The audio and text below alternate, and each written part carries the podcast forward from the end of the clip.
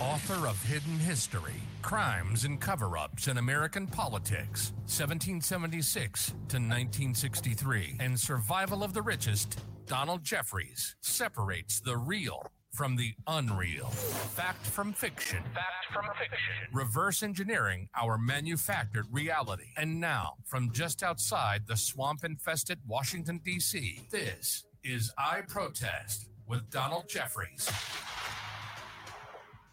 And welcome to I Protest. This is Donald Jeffries coming to you every Friday, as I do at this time, as the voiceover says, right outside the swamp infested Washington, D.C very special guest today. Uh, those of you who probably might have seen back in the day a 1995 film called Oklahoma City, A Noble Lie. We have Christopher Emery here. Chris was uh, one of the co-producers of that film. He's done lots of other stuff on 9/11 everything else. I'll let him talk about uh, all his other accomplishments, but uh, very happy to have him. We're going to talk about Oklahoma City and the connections to 9/11 and whatever else he wants to discuss. Chris, thanks for coming on the show. Well, thank you, Don. I appreciate the invite and um, it's always an honor to be on. And uh, thank you for Tony for uh, helping me get on and being on the producer side. Well, thanks to is Mary. Uh, I think Mary Ellen Moore is the one who uh, set this up, right? She, she's uh, my friend on Facebook, and uh, she Correct. was involved in she was involved in the same film, right?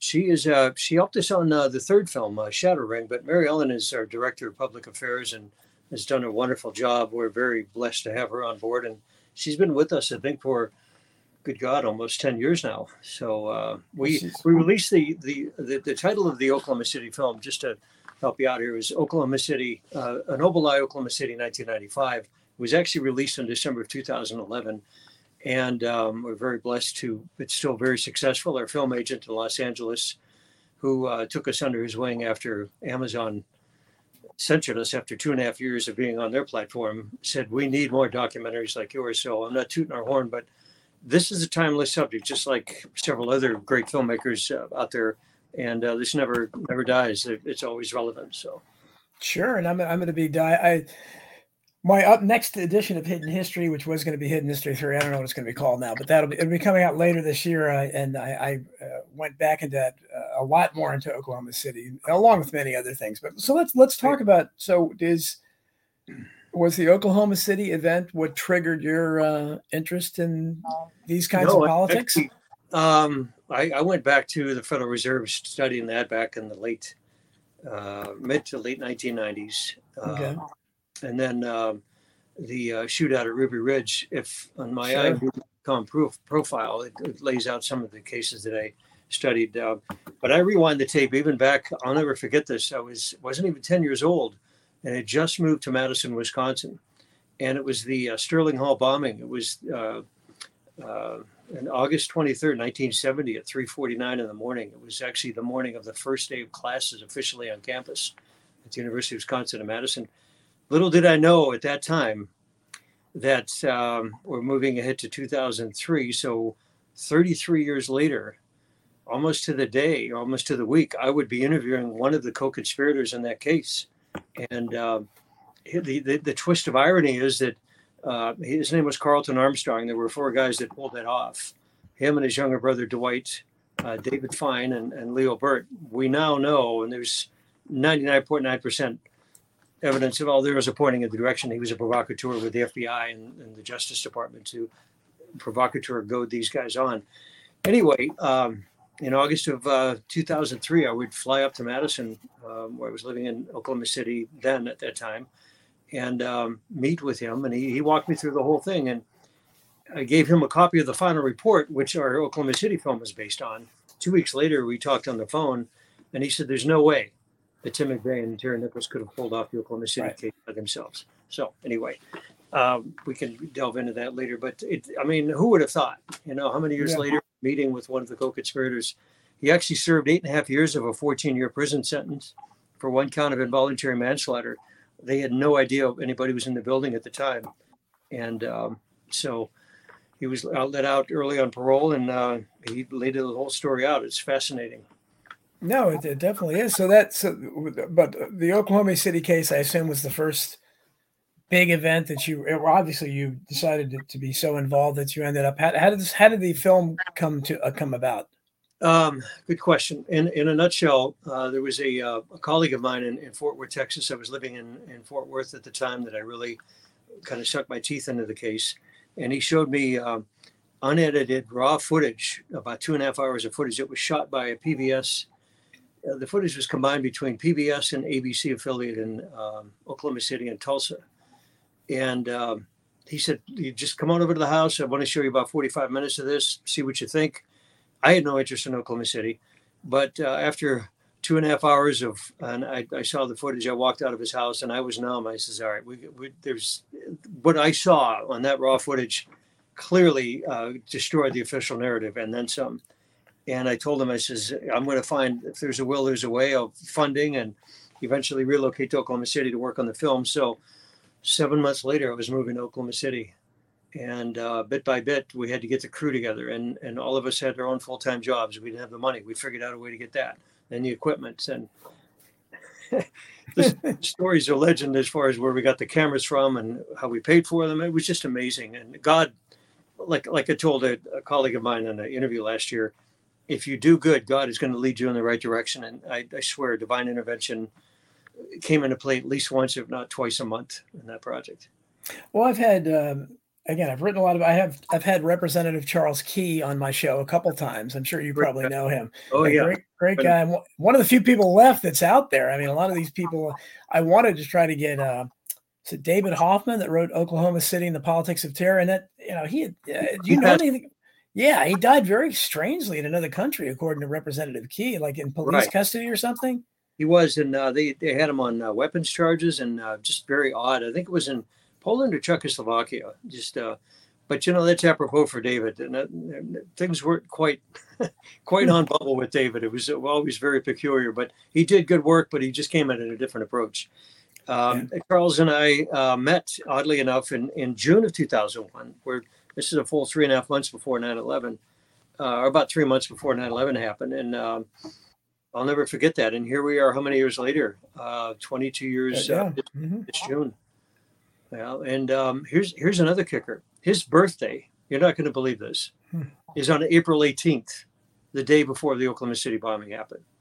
This is this is Charles Key. Charles Key's birthday. No, yeah, I, I, he didn't tell me that. Wow. was, yeah, it's another oddity. But Charles, uh, we we actually texted last week. He's uh, going to be doing a presentation to a big Republican uh, political action committee uh, party and uh, group, and uh, for the leading up to the 20 28 year anniversary. Well, you're. You're you're you're. I, th- I know you're going to have lots of questions from the audience. We already have one from Chris Graves, who's who's done lots of research for me.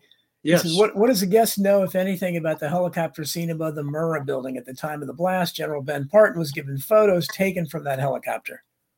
Well, we know that there were. That, that's a good question because we actually saw footage uh, from the uh, photos uh, that were taken from the, the helicopter and uh, footage that was kind of mixed in with some of the news media footage. And channel, I believe it was Channel 9 out of Tulsa, also had a chopper flying over there. So, in, a nutshell, what you saw on network news and a lot of that, the news feed, uh, literally within three or four hours after the bombing, that was coming from the, uh, I believe, the ABC affiliate Chopper. We do know that the Oklahoma City Police Department had a helipad uh, port less than two miles away from the bomb site, right there on the Oklahoma River and the Oklahoma County Sheriffs had uh, a, a chopper up there. So there were three in the mix within about four to six hours after the bombing. Um, I don't uh, know if there was any uh, nefarious helicopter up there, but I do know of those three for sure. And they were they were taking uh, crime scene footage and trying to figure out what was going on. And uh, so that's that's the best that I, I know of right now. But um, that that literally that the, the footage you saw within a, a, half hour after the bombing was taken by the Channel Nine uh, affiliate out of Tulsa. Well, what when you when you um, when you made the film, and again. I, I, I think I saw it a long time ago, so I, I am trying to remember it. And there were you know there were a couple other films that were made about Oklahoma City as well, as specifically what was in it.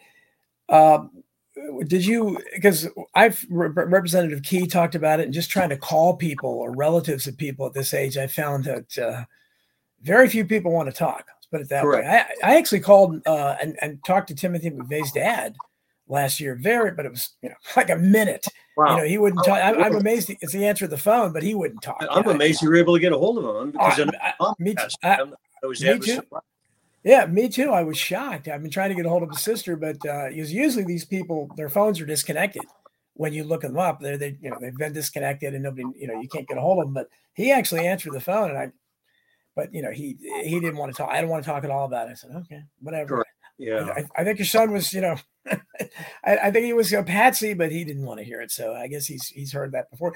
So who what witnesses did you get to talk? And I know hopefully Chris will bring these up. And I, sh- I should know that I researched so much, but there was a woman, the original woman that ran the daycare center that Representative Keys talked about is, is afraid, still afraid to talk. Um, and there was the guy that was, uh, God, I can't believe I can't remember these names. Uh, that uh, right after was was seen rescuing a bunch of people. And uh, then Terrence Yeakey, uh, Officer Yeakey. I was just uh, uh, printing out a bio I had of him and um, well, no, it's not. It's not Yeakey, but go ahead and talk about it because Yeakey's was the cop. He's very interesting too. That killed himself well, in such was, an incredibly crazy way. He was issuing uh, Officer Yeakey was issuing a traffic ticket at the um, Civic Center Music Hall, and I believe it was about six or eight blocks from the bomb site. He dropped, jumped in his black and white squad car, dropped his ticket book, and, and we we talked to the gal he was issuing the ticket to, and she was kind enough to return it back to the uh, the police department headquarters, not far from where she was actually. But Terry sped off and went right to the, the crime scene and he pulled eight people out.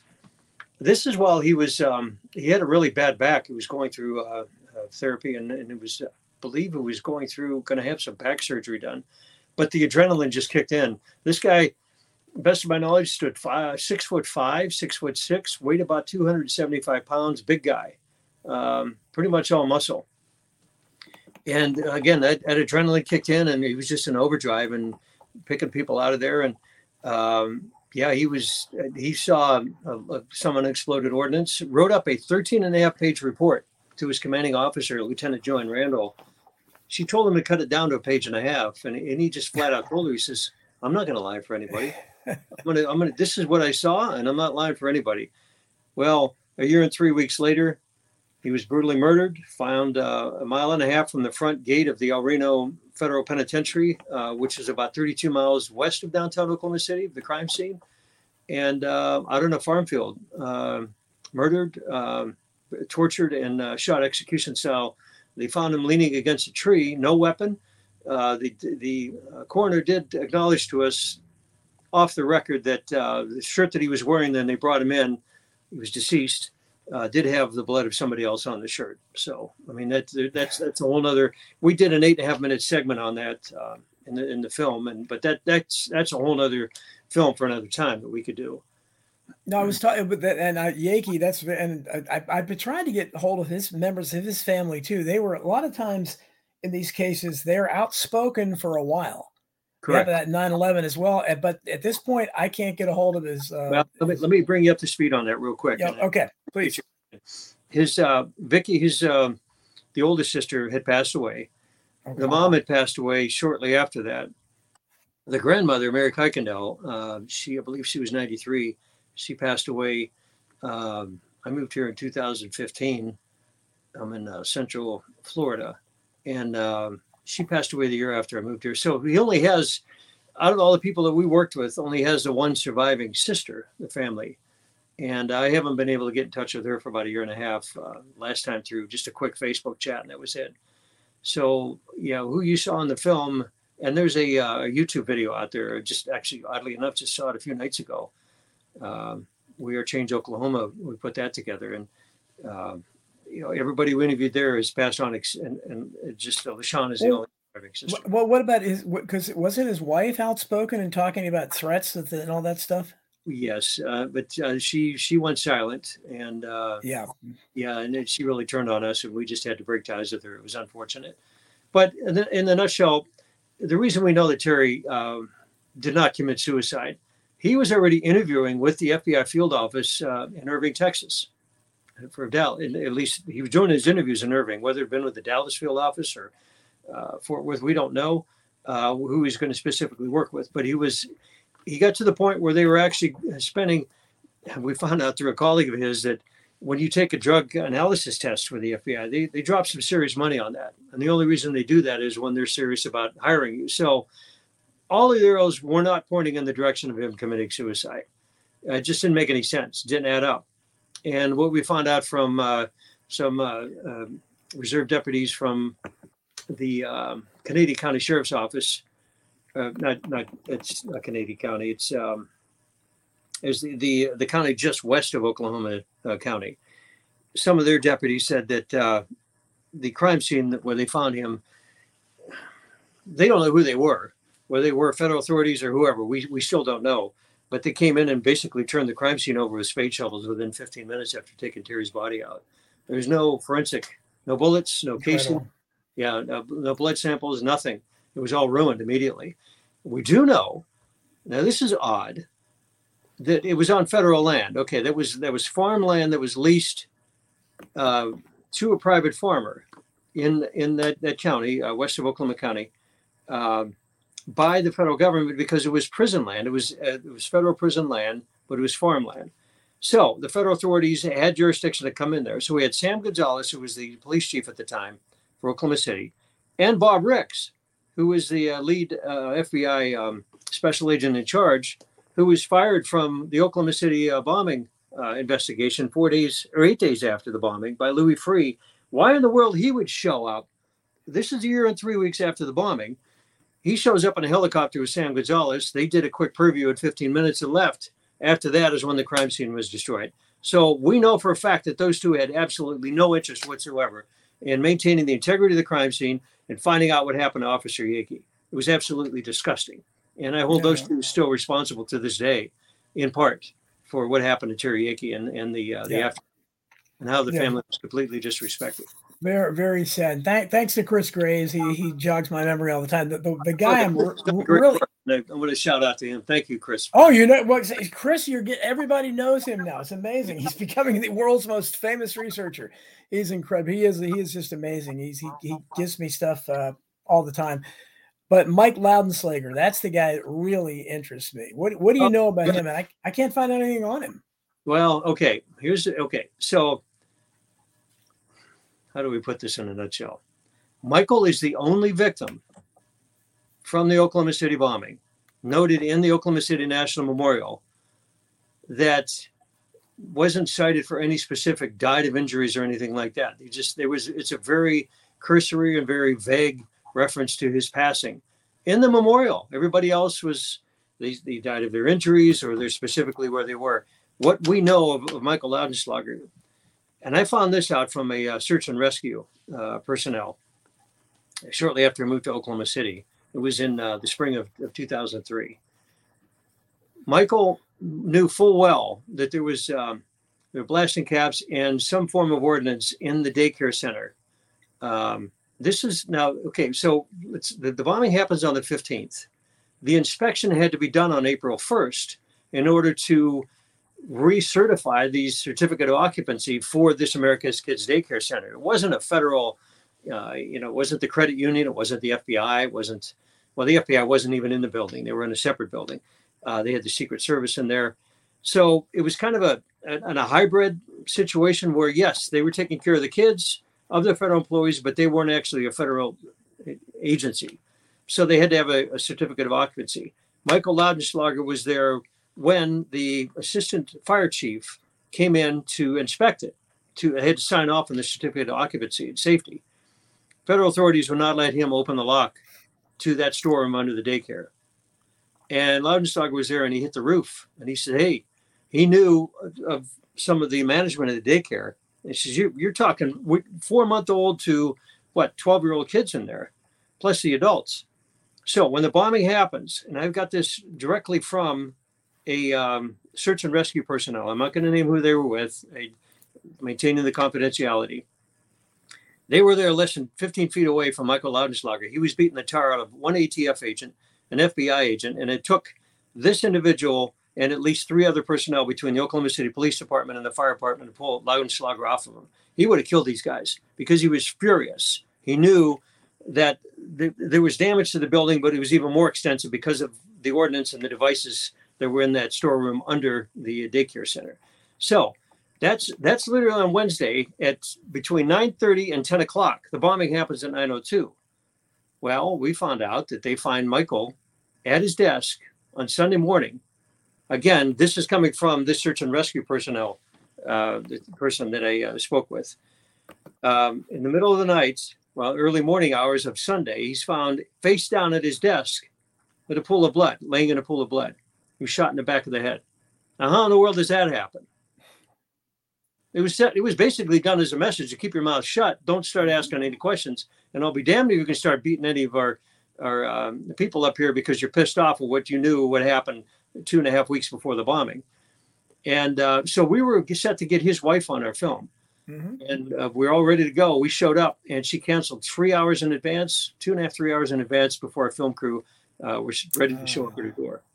Yeah, she just backed out at the last minute. We had that happen with one other, uh, Jermaine Johnson, who was an eyewitness to McVeigh and why he was sitting on the, the hood of his car with one of his accomplices uh, when he was allegedly on his way up the interstate to toward the Kansas border. So that completely mixed up that whole story. She didn't want to come on uh, backed out literally within an hour after we were, we even hired a stringer photographer to come up from uh, Dallas. Spent uh, spent good money to get him up there because we were short on crew, and she canceled at the last minute. I'll never forget it. So, yeah, it's. I'm sorry, we go on and on with these backstories, but no, yeah, because uh, as, as Chris points out, Yeakey saw Michael Loudenslager alive after the blast too. I think uh, that and that's it's a shame you because I you know, his name is rare enough, and I love yeah. it when you because it's you know it's hard when you're looking for a Lewis or something, but Loudenslager, and so we can find eh, relations out there, but none of them will talk, and so you no. didn't get to talk to any of them, right? No, we we we did talk to the wife, and I believe now I didn't personally, but one of our uh, uh, production assistants and researchers, uh, she was really good. Uh, she was able to talk, I believe, to one of the kids, either the daughter or the son If I'm not mistaken, it was the son. And it was the son that talked the mom out of uh, coming on the camera. They set the mom up with a pretty good job with, uh, I believe, it was the FAA. They, oh, oh yeah, they yeah, they they really they patted the salary on that real good. And uh, so we were putting two and two together before we were going to start rolling tape. We kind of knew what we were walking into, but it's unfortunate she canceled on us the last minute. The, um, the the tragic thing about Michael, and uh, like I said, you can go into the Memorial Museum to this day and I was there last April 19th for the 27 year anniversary. And I, I made a point to look, and sure enough, they still had the same text and, uh, you know, little reference to his uh, name and his picture. And uh, they're very careful. They're walking very careful and, and not saying how he died. And I thought, wow, this is weird. You know, the only one of the 168 victims that they're they're walking very uh, lightly and on, on thin ice, pretty much, is what they're doing. And they didn't want to come out and say what happened to him. Yeah, okay. Just, just, imagine if we had uh, if we had a real free press in this country with, with all these you know these witnesses that are out there in the beginning and now by the time you made the film how many how long had elapsed between the time uh, of the bombing and when you guys uh, produced this film? Okay, we started actually. Uh, pre-production was in 2003. We really started in earnest in August of that year. So we're talking um, a full eight and a half years uh, after the bombing, and then it was released in December of 2011. So, uh, yeah, we're talking uh, what would have been. Okay, uh, so, so 15 years or so, yeah, 16 years. Here, here's another weird thing. I remember the Dead Center Film Festival. They have South by Southwest in Austin.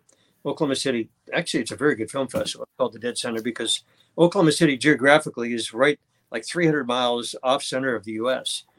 Uh, Manhattan, Kansas, I guess, is a dead center. Anyway, we we entered that film festival with our film, and we were starting to get some some traction. We were getting invited to at the time uh, about one or two film festivals. They didn't accept our film, and it's like what? What? This makes no sense. This is we were we knew it was a good film and we weren't bragging about it but it was very objective it wasn't poking anybody in the eye. We weren't pointing any fingers. We just say, hey, this is the information. And 90, I, I swear to God, 95% of the information we had was either based on uh, sworn affidavits, uh, Justice Department's own documents, uh, retired FBI, local, county, state, and federal law enforcement. So we to the we just couldn't figure out why we weren't accepted. So what I did, we did an end run around these guys. This is all right. They had a special edition of the independent paper, the Oklahoma Gazette. We took out a full page ad for a film. And we says, all right, you're not going to get us in the film festival. We're going to at least let them know the attendees and the participants and the other filmmakers know what, what we're all about. We weren't going to let them uh, brush us under the rug. and um, we had. Uh, I, I, remember getting a handful of emails from other filmmakers like, "Why didn't they accept you in the film festival?" It's like so that was on them. but anyway, we just were able to. We entered 42 film festivals. 10 accepted us. We are very honored to get Best Picture in four and a finalist in two. And our colleagues in LA were laughing in disbelief on the phone. He says, "Nobody does that." But again, I'm not patting myself on the back, but that's how good the film was. And it was complete strangers. Our peers in the industry had no idea who we were. So, and that's where our film agent to this day in LA says, please, I, I, he says, they realize this has been out for this December will be 12 years. He says, but we need more work like this. So, well, some like so many things happened in the 90s. I, I, called the Bill Clinton administration conspiracy central in my book Hidden oh, History.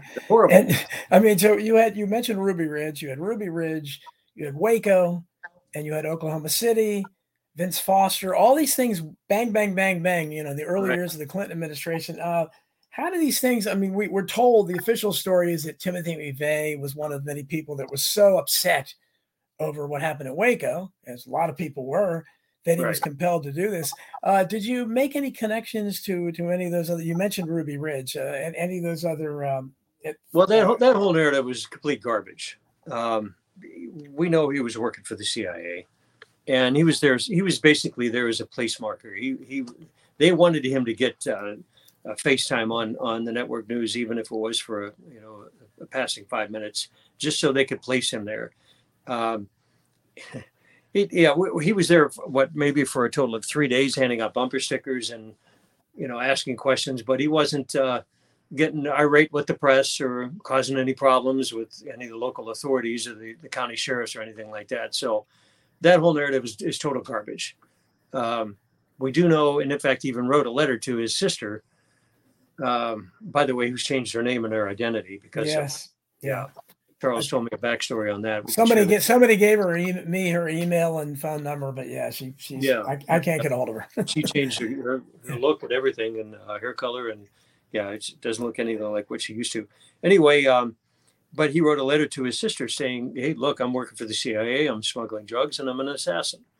So it's it doesn't it, yeah it doesn't make any sense. And the Waco thing is just total garbage. We just it, it was laughable. It, it, was that bad.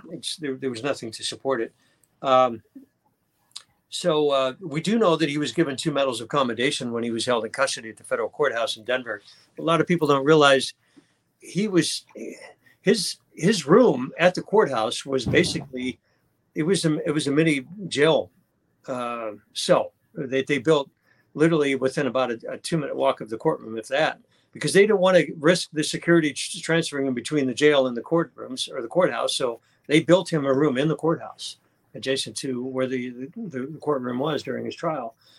and he received two letters of commendation, medals of commendation from the U.S. Army because he was on General Schwarzkopf's security detail. He was a 50 gal tank gunner.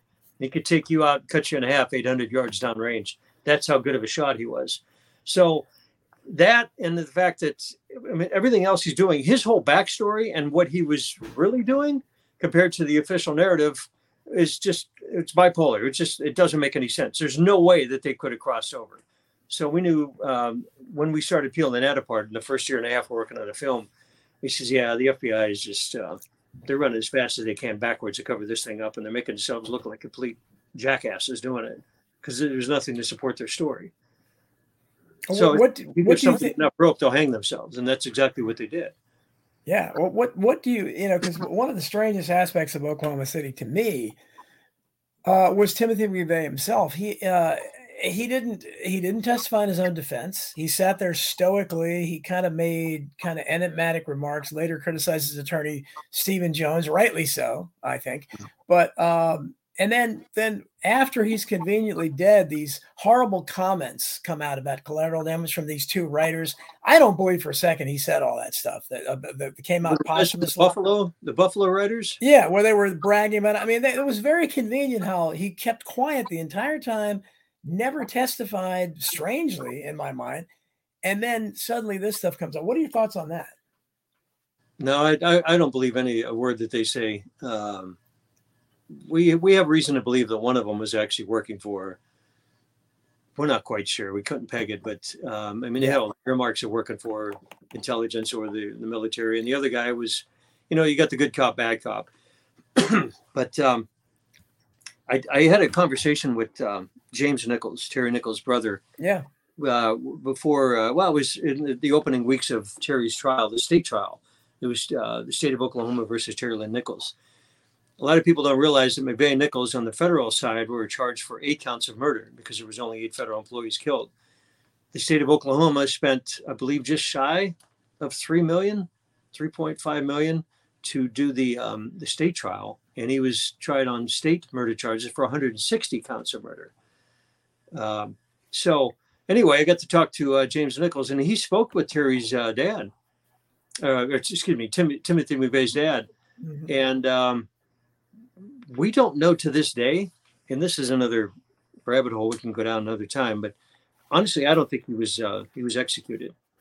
And um, one of one of the things that was really odd was that Tim's dad, and he told James this. He says, "Look, I tried to sue for the body.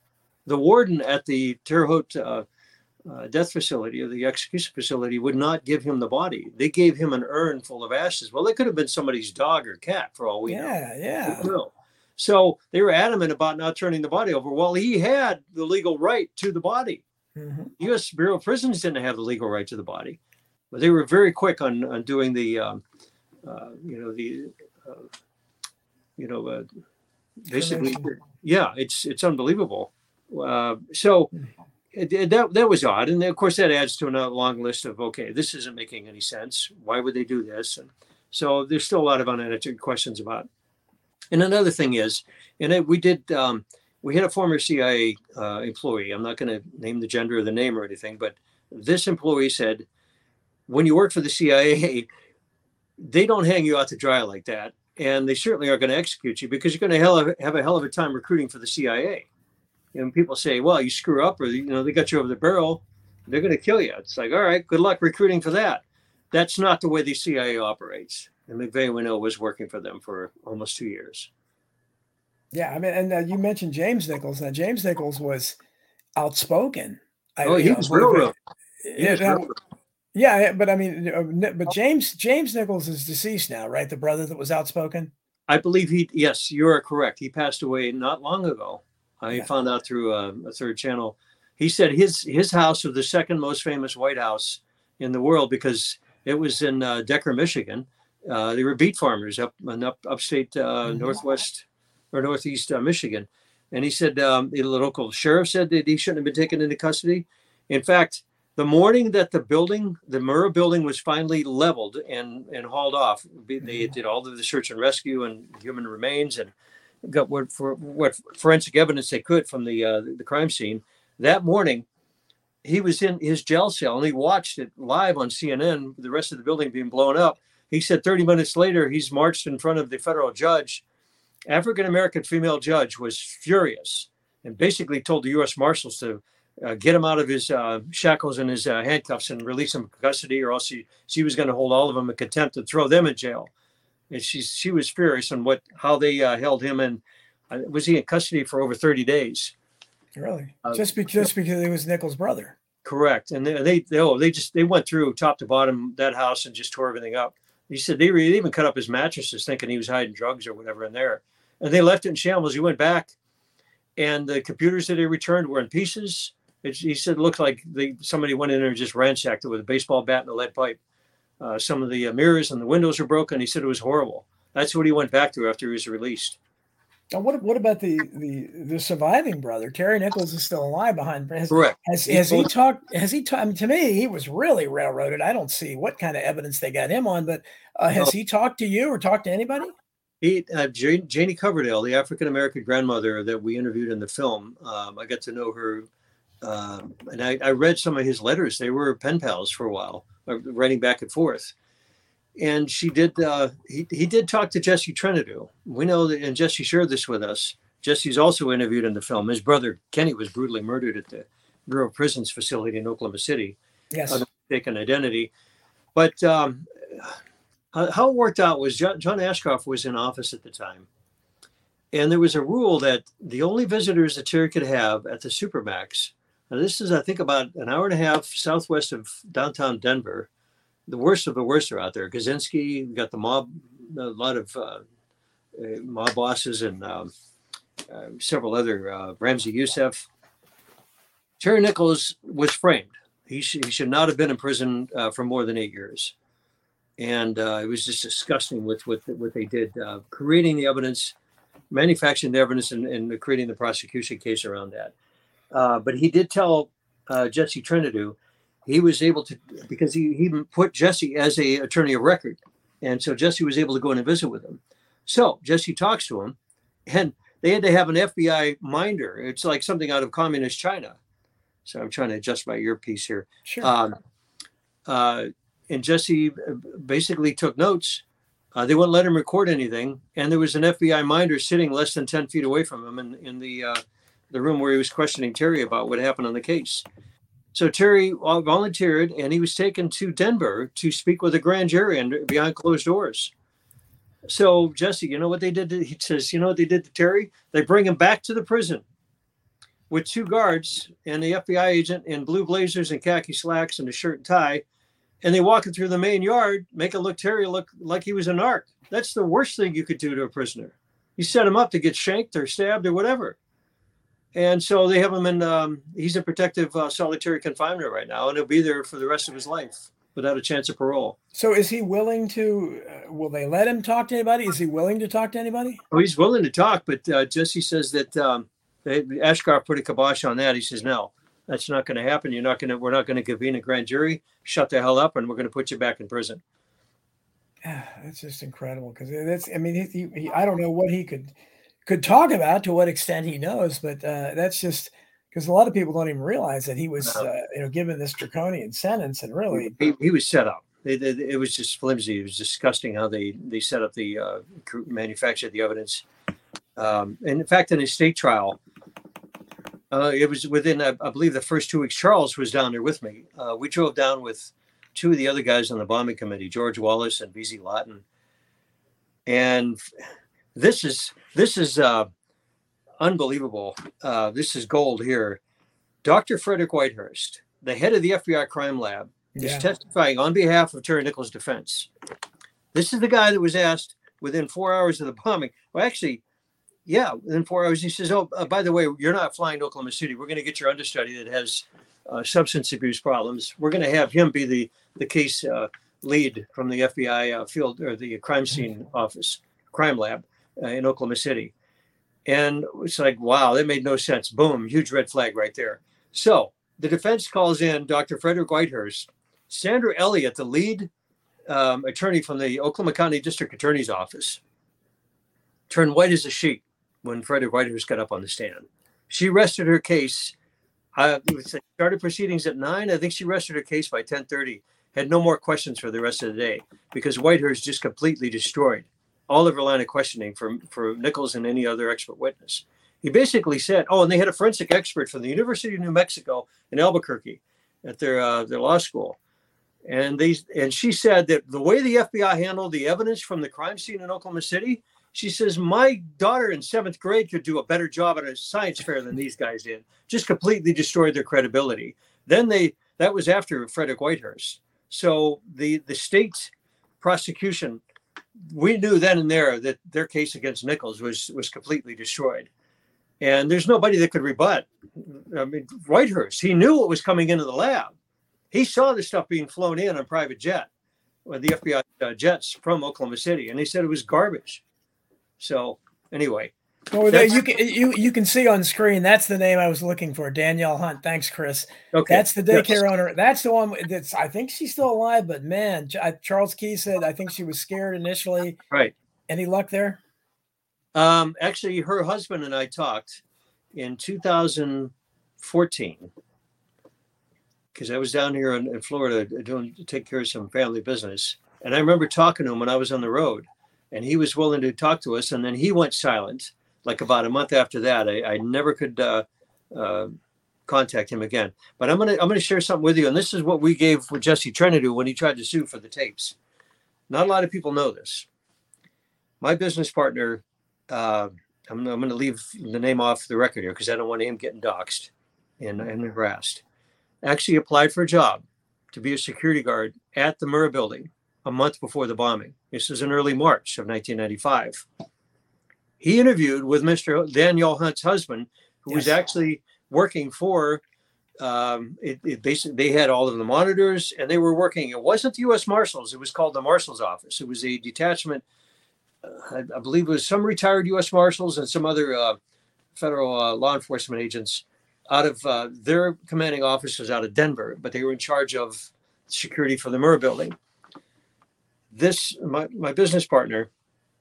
Um, basically said that he saw all the monitors, the cameras were working fine, and uh, that he didn't get the job. They they decided to go with somebody else at uh, ex-military, and uh, so anyway, he didn't have enough experience under the belt.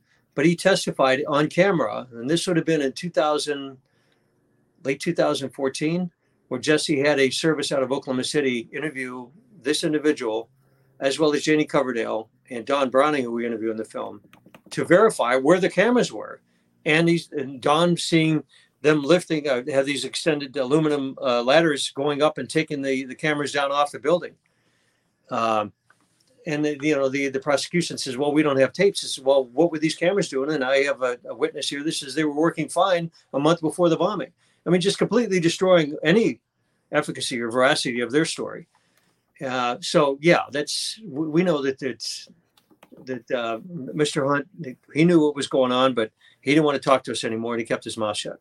I think he, he's since passed away. Yes, yeah, he has because we tried to look that in. Uh, Daniel Hunches and, and uh, Charles Key, I think, told me that uh, they initially had uh, made contact with her, but she was scared off, and so many of these people were.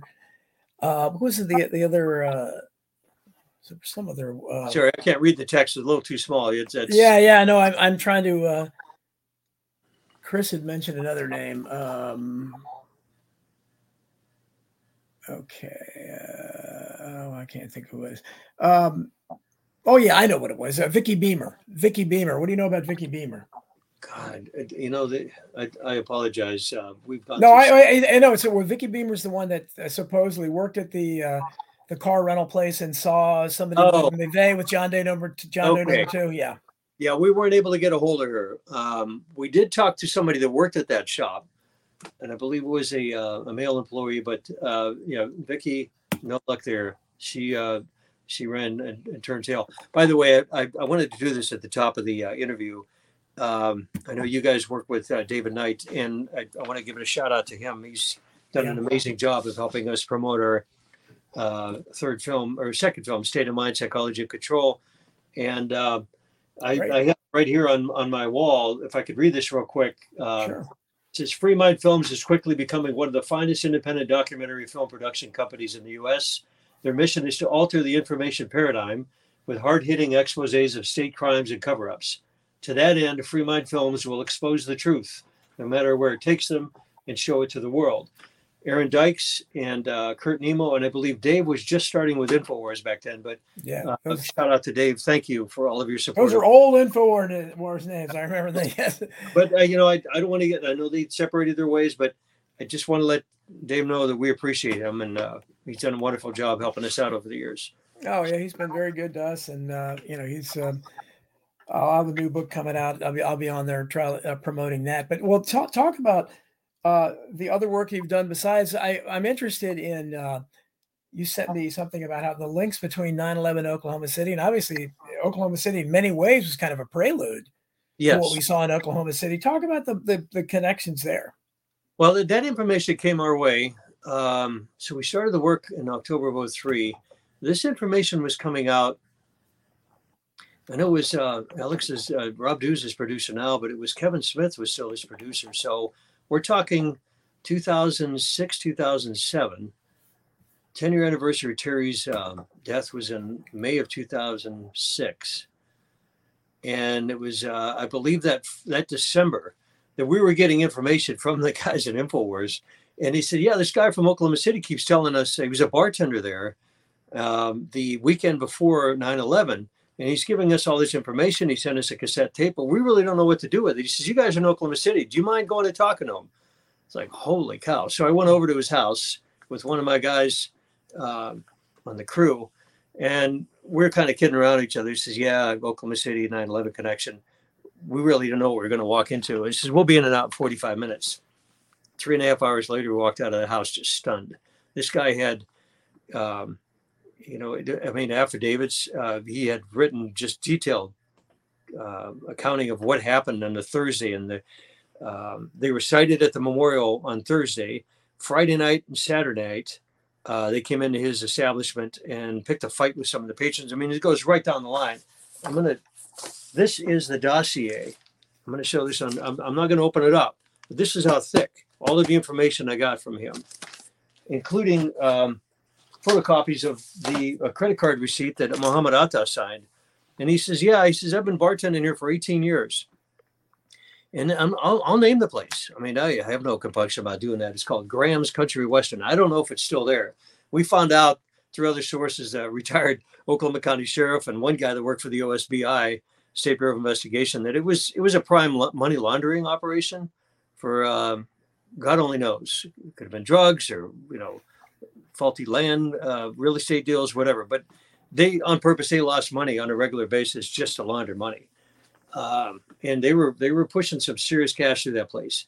Anyway, our our contact had nothing to do with that. He was just, I mean, he was a bona fide bartender. He'd been there 18 years, all the liquor, payroll, he knew it all. And he said when he he saw Atta's check, and I've got it or the receipt, I've got it in these records. Five, there were five, three, four guys with him. This is on the um, the Friday night before and they ordered they wanted Dewar's. He said, "Well, we don't serve Dewar's." They had Chivas, and they were at, five dollars a shot, three dollars a shot. So there were um, five guys. The tab came to fifteen bucks, and he stiffed them. He didn't give this bartender my contact uh, a tip, and he says, "Oh yeah, you remember people that stiff you." You know, it was just a, a weird thing that bartenders do. And um, so he, he kept that guy's face uh, because he says people that normally don't tip, they're smart asses and they uh, they're prone to get in trouble and uh, have a little too much to drink and start fights. And then you got to jump the bar and get them out of there and work with you know he's just it's a pain in the ass. They come back the next night and sure enough he pulled a knife on one of the regular patrons. Hmm. a guy and his girlfriend and then another couple they were with got kicked out of the bar and the new bar manager uh, had only been there for six months decided they Atta and his four friends could stick around he said it made no sense he says by that point he says yeah you, you don't remember this you don't forget this guy's face so the following Tuesday, his face is flashed all over uh, network news. And he says, What the hell? I served this guy drinks, you know, in Oklahoma City. And sure enough, that's when he started putting the whole narrative together. Well, that, that sounds very much like the story Danielle Hunt told of someone saying he was McVeigh visiting the daycare center. Remember that before? And asking and making provocative comments. And did he say something like, everybody will know who I am? And he, he spelled his name and everything out. Uh, that's and of course we saw kind of like that with Lee Harvey Oswald, where somebody was impersonating him, but they were trying to get that name out there constantly. Yeah, they, they were the braggadocio, or they're they've been ingratiated with somebody higher up, and you know their their handler. Well, we know uh, McVeigh's handler was Larry Potts, and that's Terry Nichols just flat out said that he was number two under Louis Freeh of the FBI. Yeah. In fact, in back going back to the state trial, I mean to jump around here. I mean, I'll, I'll, work with your whatever train of thought you want to go with here. Sure. Um, but in the state trial, this is what made the, the presiding judge, Stephen Taylor, was furious when John Ashcroft, and I believe um, Eric Holder had something to do with this, would not let the defense counsel call Larry Potts as a hostile witness to testify at the, the trial. And Stephen Taylor who later told me, oddly enough, he, he lived in a uh, the apartment uh, complex, Regency Towers, uh, across the street in Caddy Corner from where the Murrah Building once stood. And I'd see him jogging by my apartment all the time uh, north of downtown Oklahoma City. And I stopped him at the post office there, uh, chatted a few minutes, and I asked him about the Larry Potts thing. And we could tell his radar went up. And he says, Yeah. He says, Nobody comes in my courtroom regardless, and telling me who I can and cannot have as a witness in my courtroom. He says, I'm, I'm the final say so on that. That's just utter disrespect when you do that to a judge, regardless of a hostile witness or whatever. And the temerity and the arrogance of the, the Justice Department is basically telling the judge to basically F off. He says, No, we're not letting this guy come in your courtroom. And uh, he, he, he wrote a letter, fired off a letter to Ashcroft, and it took him about three days to cool down and realize who he was dealing with. That's how arrogant these bastards were. Well, absolutely. Uh, thanks to Swampy McGee, he's uh, posted. You can see up on the well, you might be able to see on the screen now. It's uh, it sounds like what a press release for your film. A Noble Lie is the culmination of years of research and documentation conducted by independent journalists, scholars, and ordinary citizens, often risking their personal safety and sanity. Certainly, uh, a Thank great, you. a, great accomplishment. Yeah, that was that was nice. Thanks for finding that, Swampy. Um, Chris wants to know uh, what is he? Uh, Chris always finds there's connections everywhere in these things. Oh, does yeah. the get does the guest know about the Chandra Levy and Gary Condit connection to McVeigh's execution? You're not going to believe this. okay. Unbelievable. I uh, I was I was speaking. In fact, Charles and I were at this. It was a, a speaking event in July of 2005, June or July of 2005, at American University in Washington D.C. By any anybody that isn't aware of this, that is a that's the crucible. That is the the proving grounds, the training grounds for CIA, young assets for the CIA. Anyway, we just happened to we were asked to, to speak there uh, at a it was a 9/11 uh, Truth Convergence, uh, one of the many stops they had that year around the country, and we spoke um, at one of the the small um, conference rooms uh, about the Oklahoma City case. On the way back to the airport to catch my flight back to Oklahoma City after everything had done, the taxi cab driver, I told him why I was there in the movie I was working on, African American gentleman turns around and we're at a stoplight. He says, Do you know the connection between Chandra Levy and Oklahoma City and Gary Condit? And I just, what the hell are you talking about? And he walked me through it. So that's what he says. Yeah, there, there's, we don't, we never really had a chance to dig into that whole thing, but God only knows that poor gal what what she got herself into, and uh, yeah. You know, it's just um, she, was it's something. Kind of thieves out there. Once you're inside the belt, yeah. Was she? Was she? I think she was missing for about a year, and then they found her body right where they'd searched many times before, which right. is a, I hate to laugh about it, but and your your colleague Mary Ellen Moore uh, is here saying Tim McVeigh, a Fed or CIA. I think you've said you thought he was CIA, right? Uh, yeah, yeah, it's. I mean, and why? Why he? He was he was good enough to be on Schwarzkopf security detail, the supreme Allied commander of all of all forces in the 1st mm-hmm. Persian Gulf War. It just doesn't add up, guys. This is not some lone nut handing out bumper stickers at Waco right. two years before. Give me a freaking break. white white white yeah. White Wolf says that uh, a noble lie is on YouTube. That's amazing that it's on there. Well, we're, we're we there are copies on there. We're trying to take it down now. The YouTube Red, which is a pay per view channel, our agent, uh, our film agent, is trying to make inroads with that. So that may or may not be part of that. But uh, every couple weeks, I have to take down the pirated copies. Okay, and Mary Ellen, she mentioned this to me before. So we're going to cover. I, I mean, I, it's it's we're almost at the top of the hour, but I mean, we with this is a two hour show. Can can you go for the two hours? I'd love to have you if you can. I, I don't want to I don't want to take up time for your other guests. No, no, I, I don't have anybody else, and uh, you know, a lot of times I'll just rant. But this is great because you know so much about all these things. Mary Ellen says, uh, "Have Chris talk about his knowledge of TWA 800 when he's finished with OKC." So that's another very interesting case.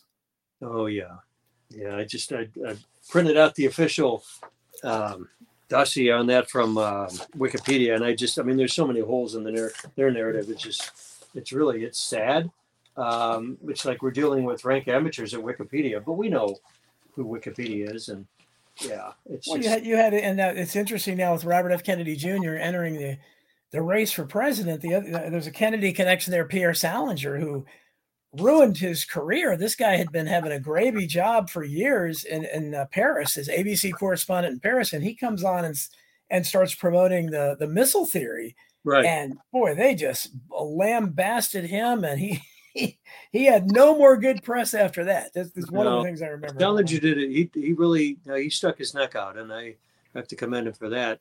Um, the fact that that was that was basically the case that I was told to walk away from it. Um, family member at the time was working for the airline, and her job was threatened. And uh, in fact, it was the employees union out of uh, St. Louis. Lambert Field was the uh, the hub, the, the headquarters for uh, TWA for what seventy some years, and um, that's where Charles Lindbergh uh, is is playing is is displayed there at, at Lambert International.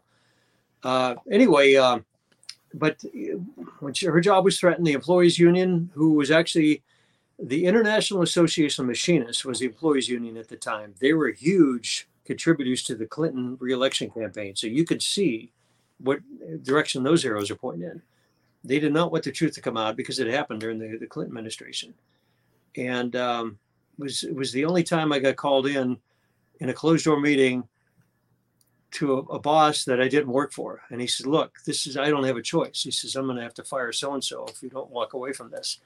And it, it was kind of was pissed off. I was bummed out for two and a half months. And it was toward the end of that, coming out of that that funk, that I was contacted by Jerry Longspaugh, who's no longer living uh, in Fort Worth. And he says, Look, take a look at the Oklahoma City case. So there was there was some energy pointing in the right direction there. Just odd. Uh, so you you you know you you close one door and you open up three more, as they say. So. Absolutely. And so, uh, uh, Chris, Chris said he actually talked to McVeigh's sister. I haven't heard that before. That's pretty amazing. Oh, okay. Uh, there's there's a connection between uh, Andre Strassmeir was involved with the Murrah building. We know that, and also Logan Airport in Boston on uh, 9/11. I didn't know that. I, I'm not sure what the connection was with Logan. I, I know Strassmeir's dad was the former chief of staff with Helmut Kohl. His dad was pretty much the personal assistant to Helmut Kohl, uh, who in and of it, Helmut Kohl had some uh, corruption, but it's neither here nor there. It had nothing to do with Strassmeir's dad. Um, yeah, but Strassmeir, um, we found out through a source in in Fort Worth, Texas. It was the uh, Texas. It was a militia. It was called the Texas Light Brigade. These guys ran around on motorcycles and motocross bikes and stuff, and you know they were they played cops and robbers, so to speak, and you know had their guns and their.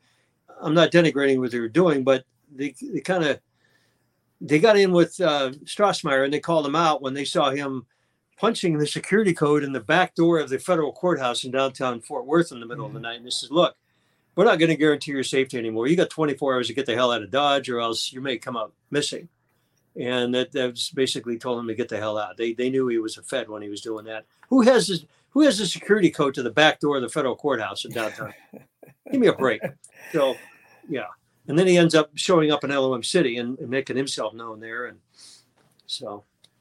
Uh, yeah, White Wolf says the cremation without authorization of Ken, that is contrary to statute in most cases. Yeah, I mean, in most states. Uh, yeah, I, I, I did not know that, and I'm surprised that McVeigh. It sounds like McVeigh's dad at least was willing to Oh, that was what he said to James Nichols, that right? You said correct. He wanted yeah. to give him a proper burial. I mean, it's I mean, but God, it's his it's his dad, you know. Yeah. So he had every right to the body. Um, so, by the way, uh, we found out also. Um, James said that there were three hearses that pulled out of the death chamber that day just to throw off the media. Nobody knew. But then again, if it was a hearse, why was his body cremated? It, it's just like okay and the dad was expecting to have a body in one of the hearses. Well, they all came up empty. There were empty caskets in there, and then he was handed an urn with his ashes. My friend uh, Vince Agnelli uh, asked if you, you, did you ever talk to Brett Macy, son of the late Bob Macy, district no, attorney? I had no idea that he even had a son, but uh, yeah, Bob Macy, uh, you know, God rest his soul. He he, uh, it was either dementia or Alzheimer's in his final days. So even if we were to get a hold of him, we wouldn't have got a straight answer out of him. So, yeah, uh, that's uh, see if we have any other. But yeah, you if you, uh, I mean, what what work have you you you talked about David Knight promoting? Talk about the film that you're. This is your third. What other films besides the Noble Lie uh, are out there that you? Log on to our website, uh, freemindfilms.com. We released uh, State of Mind: Psychology of Control in um, July of 2013, and uh, we had a uh, yeah, it was a big rollout. My God, uh, we sold 10,000 regular format DVDs and 5,000 Blu-ray. They were gone within four days at Infowars. I mean, and David was a huge part of that promotion. Um, and then we released that. That was very. You could tell the production quality from our first film to the second film was quantum leaps. We rolled 90 over 95% of our profit we made on the first film into the second film because we knew we were on a, on a, on a moving in the right direction. Had a good crew and good researchers. And then uh, the third film was released actually uh, two days after I moved down here in that first week of June of uh, 2015. Uh, and that's called Shadow Ring. So, State of Mind Psychology Control is basically uh, we interviewed. Um, I think we had 23 on the wish list. I think we were able to interview 18 or 19 of them. I don't believe all of them made the final cut though. These are peer-reviewed authors and, uh, uh, experts on psychology, literally from the day you're born until the day you die, whether it be education, media, um, nutrition, um, indoctrination on television, or you know, um, scholastic studies or kindergarten, whatever. We go through the whole gamut of, of the history of how people are manipulated. And all of our films were intended to be not the final say, but a primer, just a, a good stepping stone, to give you a good set of um, building blocks to work from and make your own decision. You do your own research from that, and at least you have something bona fide and objective to look at that isn't being shoved down your throat and you know it's it's not a, bu- a bunch of garbage. The, these are experts that are well rounded and, and well respected uh, within the field of, of uh, their work. Sh- uh, shattering is a microcosm of um, uh, world history from right after the spanish american war to just before the 9-11 uh, or excuse me the first persian gulf war that uh, we, we said look history isn't just by chance there is a deliberate and methodical path that is followed by, as we know now, the World Economic Forum and the likes of these Bond villains, you know, uh, Klaus Schwab and his ilk. And at the time, uh, we go over the history of what Henry Kissinger and uh, Zbigniew Brzezinski and all of those guys were doing. They're the predecessors, uh, you know, to Fauci and, and Klaus Schwab and um, all these other complete maniacs that think that they uh, can rule the world. So um, I've worked on a fourth project, Astro, which is a sci-fi film. In fact, We've got the uh, cover in the uh, DVD here. We did a behind the scenes making of documentary. The director of that film asked me to come on board, uh, separate from Free Mind Films, because he liked the way our style we did on our first three films. And he says, I want you to do a behind the scenes making of, interview the crew, um, the uh, the cast, the, the stunt people, the, the, folks that brought the money people that were in here. State of New Mexico, man, they rolled out the red carpet. Their whole film commission did a wonderful job for us there. Uh, in fact, some of the same people that helped with the, the popular series Breaking Bad, um, which I think was just coming on. No, they were in their third or fourth season. We crossed over with some of those folks that were helping with the funding on that. So it was nice to meet those, you know, see how that was going on behind the scenes. Um, and then um, I was very honored. Uh, Mary Ellen was involved with the, the first episode of COVID Land. Uh, she helped, uh, she was executive, executive producer on that. So I got our graphic artist, and Paul Wittenberger did an amazing job. Uh, there were three episodes released. Paul has been with us since the early days. He's helped us on so many things. Co- COVID Land that that was uh, that was Infowars, right?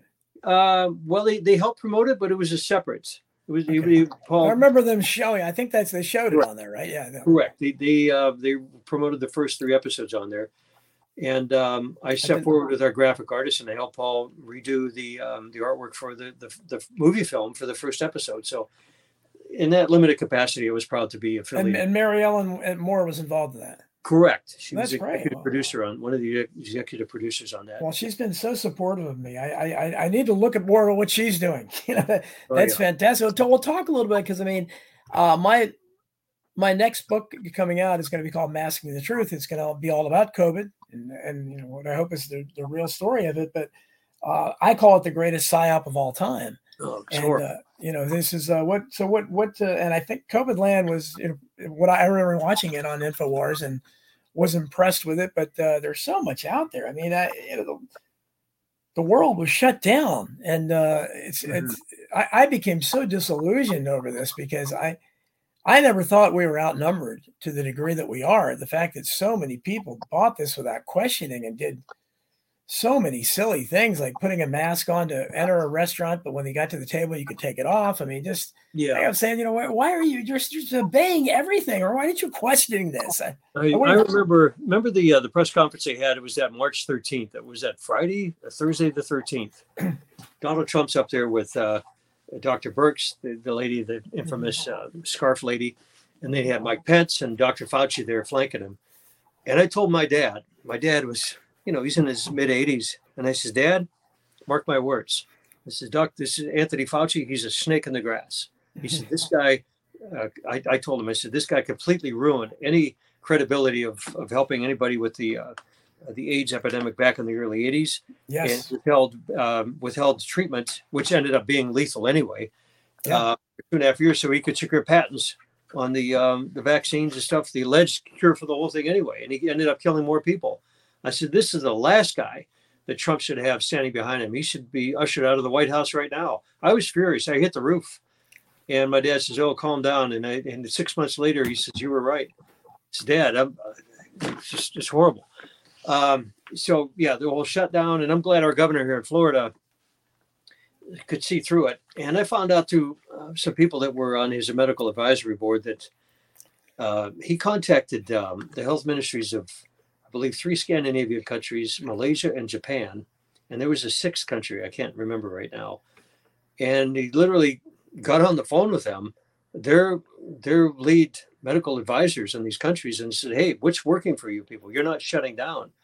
And he basically cherry picked what was working best for them and tried to implement it on a state level. Fired our uh, Surgeon General, and by the way, not every state has a Surgeon General. I wasn't aware of that, um, but Florida is, is one of one of them that do. And much to Governor DeSantis' credit, um, he hired Dr. Ladapo, who was actually one of the on the first group of the um, the doctors that wanted to speak out and were ostracized on social media. Yeah, that's one of the doctors. He's our Surgeon General for uh, the state of Florida, and he's the one that's come out and said, "All right, we're not going to force these vaccines on you." Yes, he's been he's been probably been the most vocal, uh, certainly the most vocal Surgeon General yeah. on, on the subject. But um, so yeah. get, if we can watch a pattern and see like something like Oklahoma City, obviously it's an elaborate cover up. There's lots there. Witnesses afraid, body count, all that stuff. 9 11, much grander scale. Correct. Way more deaths, way more witnesses. And then we get to, you know, all the way get to where we are now with COVID. You're talking about something I, I call it the greatest psyop in the history of the world. There's so many aspects to it. You've uh, uh, a warp speed vaccine that I, I, don't know. It may have it may have already killed millions. We don't know. The death rate went up 40%. I mean, there's yeah. so much there. How do we even cover a story like that? Well, it, you know, it, and I'm I'm kind of a numbers and engineering guy, and I, I think that's it, it, helped me out early on with the Oklahoma City case. But what I, one of the guys, uh, in addition to Robert F. Kennedy and, and Dr. McCullough, Edward Dowd in his book Causes Unknown. Mm-hmm. If you really want to shake it down and see what where the rubber meets the road and the numbers. Um, and and he's got his Substack uh, articles. Just brilliant guy. Mm-hmm. Working with a guy I believe out of Portugal and another one um, here in the U.S. There's three of them that have a financial consulting company. They're just absolutely brilliant, and they break this down just by the numbers. And you could see not only did Big Pharma and Fauci and um, the head of NIH, my God, those guys they didn't violate one or two of the Nuremberg statutes. They did a wind sprint and just completely blew right by every one of them, completely ignored them. Those guys should be hanging from the wrong end of a rope right now. Now, I'm not being facetious here, but all things considered, if, if it's equal what happened in Nuremberg in 1947 and what these guys did, there's no doubt they should be put on trial. No, absolutely. Absolutely horrendous. So, no... yeah, I mean, it's just, it, it is so blatant and so in your face they don't even want to hide it anymore, which is even more scary. This, you know, you're dealing with complete maniacs and sociopaths when they really don't even care what you think. That's no, how. I, have I've had a lot of these doctors on my show. I had Peter McCullough on, and he uh, he said, uh, you know, once once this they call whatever the official number of deaths were from the vaccine in the first month, and we know it was very conservative, obviously, but it oh, was still it was still more than all the other vaccines in the history of the world combined. And he said, you know, if that if they a fraction of that with any other vaccine, it would have been pulled off the market. He said they, they did nothing. In fact, they covered it up. And he said, you know, we're talking about the 40% increase in deaths. Said you there's only one thing that has entered the scene that is is can possibly be responsible that's that's new, and that's the vaccine. Because even if you take their absurd inflated numbers for COVID deaths, it still doesn't come close to uh, uh, being responsible for a 40% increase in deaths, right. unprecedented thing. But uh, why do you think people are so? I mean, they're so vested, and obviously there's there's families like mine, there's fractures in families over this, and people are so emotionally vested. You just think they're just never want to admit that that the so-called conspiracy theorists were right. Well, they they, they don't want to admit that they were duped. I mean, this is a uh, we're talking about uh, you know, it's way beyond Stockholm syndrome. It's like a five-year-old having adoration for an adult figure, and they they that can do no wrong. It's like no, he, he killed your mom, he killed your grandmother, he killed your sister. When they have no compunction, shoot your dog. I mean, that's how cool these people are. Right. So. That's exactly right. Again, and I want I want to get to uh, back to Oklahoma City. Harlan Stonewall said, uh, "Did you know if that McVeigh went to Arizona to visit Bill Cooper, which is a favorite of a lot of people, including Chris Graves and my producer Tony? Did you know that?" I did not. I, uh, you know, I, I, I, really didn't get into the uh, the Arizona part of it, other than um, Michael Fortier and um, Kingman, Arizona.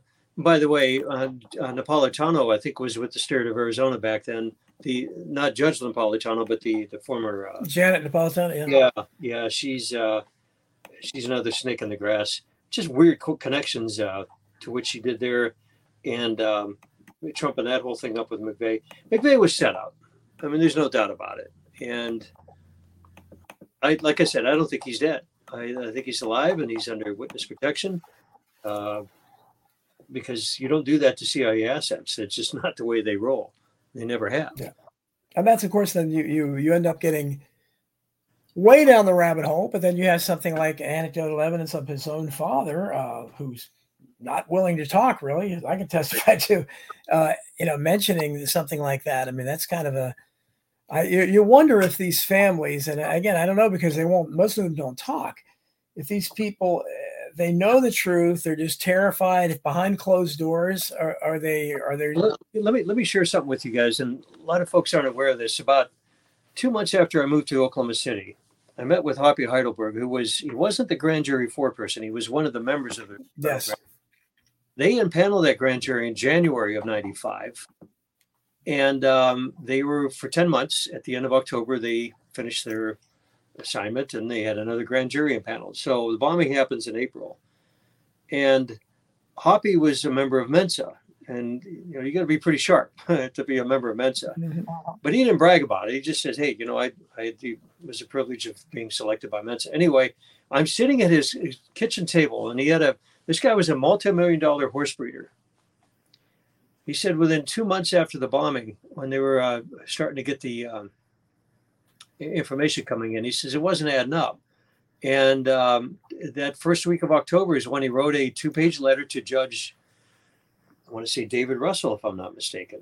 Um, and uh, he asked him for 22 different things, including shop drawings, experts to be brought before the grand jury, uh, demolition experts, um, you know, uh, FBI agents, what they saw. They wanted a good, a well-rounded view of what, not only on the physical side, but the eyewitness side, what happened and during search and rescue and search and recovery. None of that was granted. The judge had three choices: either to grant the the, um, the requests and make arrangements to have these people come in, to uh, say no and give reasons why, or to dismiss um, Mr. Heidelberg without any reason. And he chose option number three. yeah, yeah. Well, Hoppy told me he continued to ask questions and he kept popping his mouth off on TV, not being a jerk, but say, hey, you know, we need the answers here. I'm, a, I'm part of the grand jury. I'm, I'm no longer on there, but this is what I discovered. Well, I didn't sit too well with the authorities. So I'm sitting there at his, his, uh, his uh, kitchen table. This is late February of 2003. And shared a pot of coffee. And he says, he says about, uh, it would have been in December of, of 1995. He got a visit from a lawyer. Came in with a cowboy hat. He says, I'll never forget. He had a nice sport coat, pressed shirt, pressed jeans, nice boots. He said, "This this is a high dollar cowboy. This isn't somebody that comes off the ranch, you know, working a couple of uh, a day or so in the field." And uh, he was sent there by who we now, what we now term as the deep state. This is beyond the CIA and beyond the Oklahoma State Highway Patrol or anybody or the governor's office, and basically gave Hoppy a choice to either keep his mouth shut, or he was showing him pictures of where his grandkids went to to school this is out of state now, where his, his kids were going to school, grandkids, and they knew where his wife worked at the bank, uh, not far from where Hoppy's ranch was, and uh, basically gave him the ultimatum that uh, if he didn't keep his mouth shut, things would start happening within 24 hours. Wow, absolutely disgusting. In fact, I, I was sitting there and I was almost in tears, and Hoppy was choking back. He says, "Yeah, can you imagine?" And I says, "Hoppy," I says, "I can't even imagine having somebody come in." Uh, and uh, you know, he, he he was basically the good cop and the bad cop all in one. He says, "Look, I, uh, I feel for you. I know what you're trying to do, but he says I don't have a choice. I was sent here to deliver a message, and you have to make a decision within the next 24 hours what you're going to do." That's how disrespectful. They have no regard for the sanctity of human life. They they will kill your grandkids or your wife or your children without any reservation at all, just to make sure that you're shut up. This is coming from a member of the grand jury that had the at least the wherewithal and a level head to say, hey, you know what? Something's horribly wrong here. These people are being lied to. We deserve to know the truth, and this is what I need to know. And they just wanted to shove them down a hole. Well, Heidelberg was, you know, very unusual. So, so he, he really did want to get to the truth, and he ended up. I know he was on Alex Jones, and we all knew about him. But uh, I've you mentioned earlier about um, some grandmother that was corresponding pen pals with Terry Nichols. I I reached out to Edie, the former Edie Smith, Correct. And uh, her mother, uh, who wouldn't, she, I don't know, she wouldn't really talk to me. She just said, I'm doing my own book. And I don't know. I said, okay, whatever. Cause I wanted to have her on my I've show. got that book here on my shelf, actually. Yeah. Okay. Yeah. And she, uh, she said she's been pen pals with Terry Nichols. So is he corresponding with a lot of people? A, uh, just the two of them, from what I understood. Uh, Janie and uh, Edie's mom were, in fact, bear with me here. Um, I'm going to grab the book here real quick. I'll be right back. Sure. Sure. Take your time.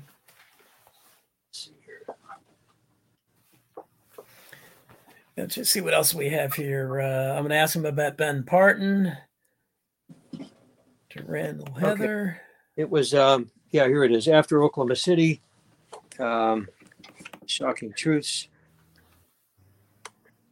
Kathy Sanders, that's it. Yes, Kathy Sanders. Yeah, yeah Kathy Sanders. She's done a, a great job. Um, Kathy is a, a, very talented artist, and uh, last night she was living in Little Rock and is just a just a very level-headed, wonderful uh, individual. And boy, she had been through a lot. Her her uh, husband at the time of the bombing, Glenn Wilburn, yes, yes, was asking a lot of questions, and it was horrible. He died of uh, very aggressive, fast uh, cancer. Yes. Um, Charles had uh, again another oddity. They had a multi-county grand jury that was impaneled to question Charles and some of the guys on the committee about what they were trying to do. And Charles told me the morning that he was getting ready to go to the grand jury, he had to be there at a certain time at court. he gets a call from Kathy, six o'clock that morning, and uh, Charles standing there shaving at the, the bathroom sink. And uh, Kathy said Glenn passed away. And it was uh, two or three days later, Charles was one of the pallbearers in her husband's uh, funeral. And they, the procession, um, the limos and the, uh, the hearses drove the three blocks around the bombing site before they proceeded on to the uh, cemetery because everybody knew that he was asking questions. Yes, he was. His dining room table was pretty much Grand Central for uh, the uh, cassette tapes of all the recordings and the, the audio affidavits of the, the parents. And then uh, Charles, being a member of the state legislature, he was in District 90 on the west side of Oklahoma City and uh, his constituents are saying, look, we're getting one story from Oklahoma City Police, something else from the Highway Patrol. We don't know what the hell to believe from the FBI because what they're telling us is making absolutely no sense. And the governor's office has given us a cold shoulder. He says, as a state legislator, would you mind spearheading an independent investigation? That was basically the genesis, the start of what would be the um, uh, the, the final report, the book that uh, was the the basis for our film and um, yeah, it's amazing what those guys went through. Well, and it's it's as always, there wasn't a single professional journalist that was doing any reporting on this. You had uh, Glenn Wilburn, who was the uh, grandfather of those twins. That and and interesting for those of you who don't know, Human Interest Story. Edie Smith was kind of a one of the early stars of this because she lost. They would show footage of the twins that were lost in the daycare center. And they milked that for all it was worth. Emotionally, right. the networks did. And once they tore down the crime scene, and that's what they did when they when they tore, tore it down and carted it away like they would uh, come to do at many other crime scenes uh, in, the, in the future. Uh, they, I think it was a CNN reporter had Edie Smith on, and they they let her gave her a loaded question like, "How do you feel like you there's closure now that it's down?" And she she said something like, "I just want to know why the the BATF agents' children uh, children weren't in the building at day or something. And they just cut away from it. And to my knowledge, she was never interviewed again. But her uh, stepfather, Grant Glenn Wilburn, was one of those in, investigating. As was J.D. Cash, was another guy that did some early uh, some right. work early on, and uh, and obviously you know later people like you. But w- were there any professional reporters? I mean, the same thing you could say about JFK, 9/11, anything. They're just absent. They they that none of them do any investigative reporting on this stuff. There was a there was a reporter from the local um, PBS affiliate. In fact, I saw him the State Historical Society was amazing. I was able to see the footage literally when the story broke that morning on the local affiliates. They they they basically preempted Maury Povich, and which started at the top of the hour. The bombing happens at 9:02, and all of a sudden you see this building crescendo of. They had the B team, the weather guy, and the B team. Um, it was some young gal um, doing uh, basically like would do commercial break news but everybody else was downtown at the convention center covering the prayer breakfast with the governor and the uh, the um, city aldermen and the pastors and the rabbis. And oddly enough, they're nine blocks from the bombing site. All of their satellite trucks and the camera crews and the string of photographers rushed up, literally left their prayer breakfast. Excuse me, it wasn't supposed to wrap till about 9:30 that morning. The bombing happens at 9:02, and it's like, what the hell was that? So, long story short, um, this PBS um, reporter actually tried to do a good job. Come to find out, he had a nervous breakdown and was basically on sabbatical for about two and a half months. And we got to talk to him. He didn't want to come on camera, but he was the only guy that was willing to ask objective questions. Um, and then this, eh, oh, by the way, this is for another interview, but Devin Scillian, who was with Channel 4, he was the PM anchor was woke up out of bed from the explosions, and he says, "Oh yeah, he felt more than one explosion. It was basically a boom, boom. You know, it wasn't. Uh, there, there were two things going off. Woke him up out of bed, hops in the shower. His neighbor, I think he told me his neighbor was a county uh, uh, deputy, a sheriff's deputy, and he hops in his neighbor's car and they race down to the TV studio. He got in there. He said it was the only time that the AM and the PM anchor were breaking the news together. Normally, those guys aren't in studio like that. And he says by um, by 10 o'clock, 10 15, he says, Oh, yeah, they were in full tilt on, on trying to ravel the story. And and uh, so to answer your question, he wanted to break the, the good news, or not the good news, but the, the authentic news, what was going on. And he and he told me, and this is in a, a lunch interview I had with him in uh, Detroit. He ended up going from Oklahoma City to Channel 4 in Detroit, NBC affiliate up there. And he said it was the oddest thing. He says the stuff we're getting from the governor's office and the Oklahoma City police and the county sheriff and the motorcycle squad, this right off, you know, I mean, they're trying to get it off the radio bands, type it down and, and get it out. And he says the FBI is coming in with a whole narrative and slow but sure, he says the FBI snuffed out everything else. So mm-hmm. that in a roundabout way, I'm answering your question. They wanted to get the news out, but they were basically told not to. And Melissa yeah. Klinzing, the news director, uh, two years later told the FBI to go f themselves, and she quit. She didn't want to have her contract renewed. So, mm-hmm. yeah. So anyway, that's. What about we? We haven't. Uh, in, in speaking of uh, explosions, uh, General Ben Partin, This guy's a general, and uh, he is a, a, top explosive expert he couldn't get on other than Alex Jones, and so it's like he, he couldn't get on the mainstream media. Did you guys interview him? Oh yeah, oh yeah, he's in the film. We were yeah. very honored um, to get him on. He had uh, he was a one star general in charge of the Pentagon Armament Lab. And get this, so this guy's literally got billions of dollars at his disposal, and there's a crossover to TWA real quick. Yes. Mm-hmm. So I, I, got to meet with him in October of 2003. I flew to his house. It was. Um, an overnight, and I was in town for about maybe 36 hours. We go have dinner at Fort Belvoir at the Officers Club outside of uh, not far from the Pentagon. Yes. Him and his wife and, and my myself. Great food. Boy, did they get a heck of a discount there.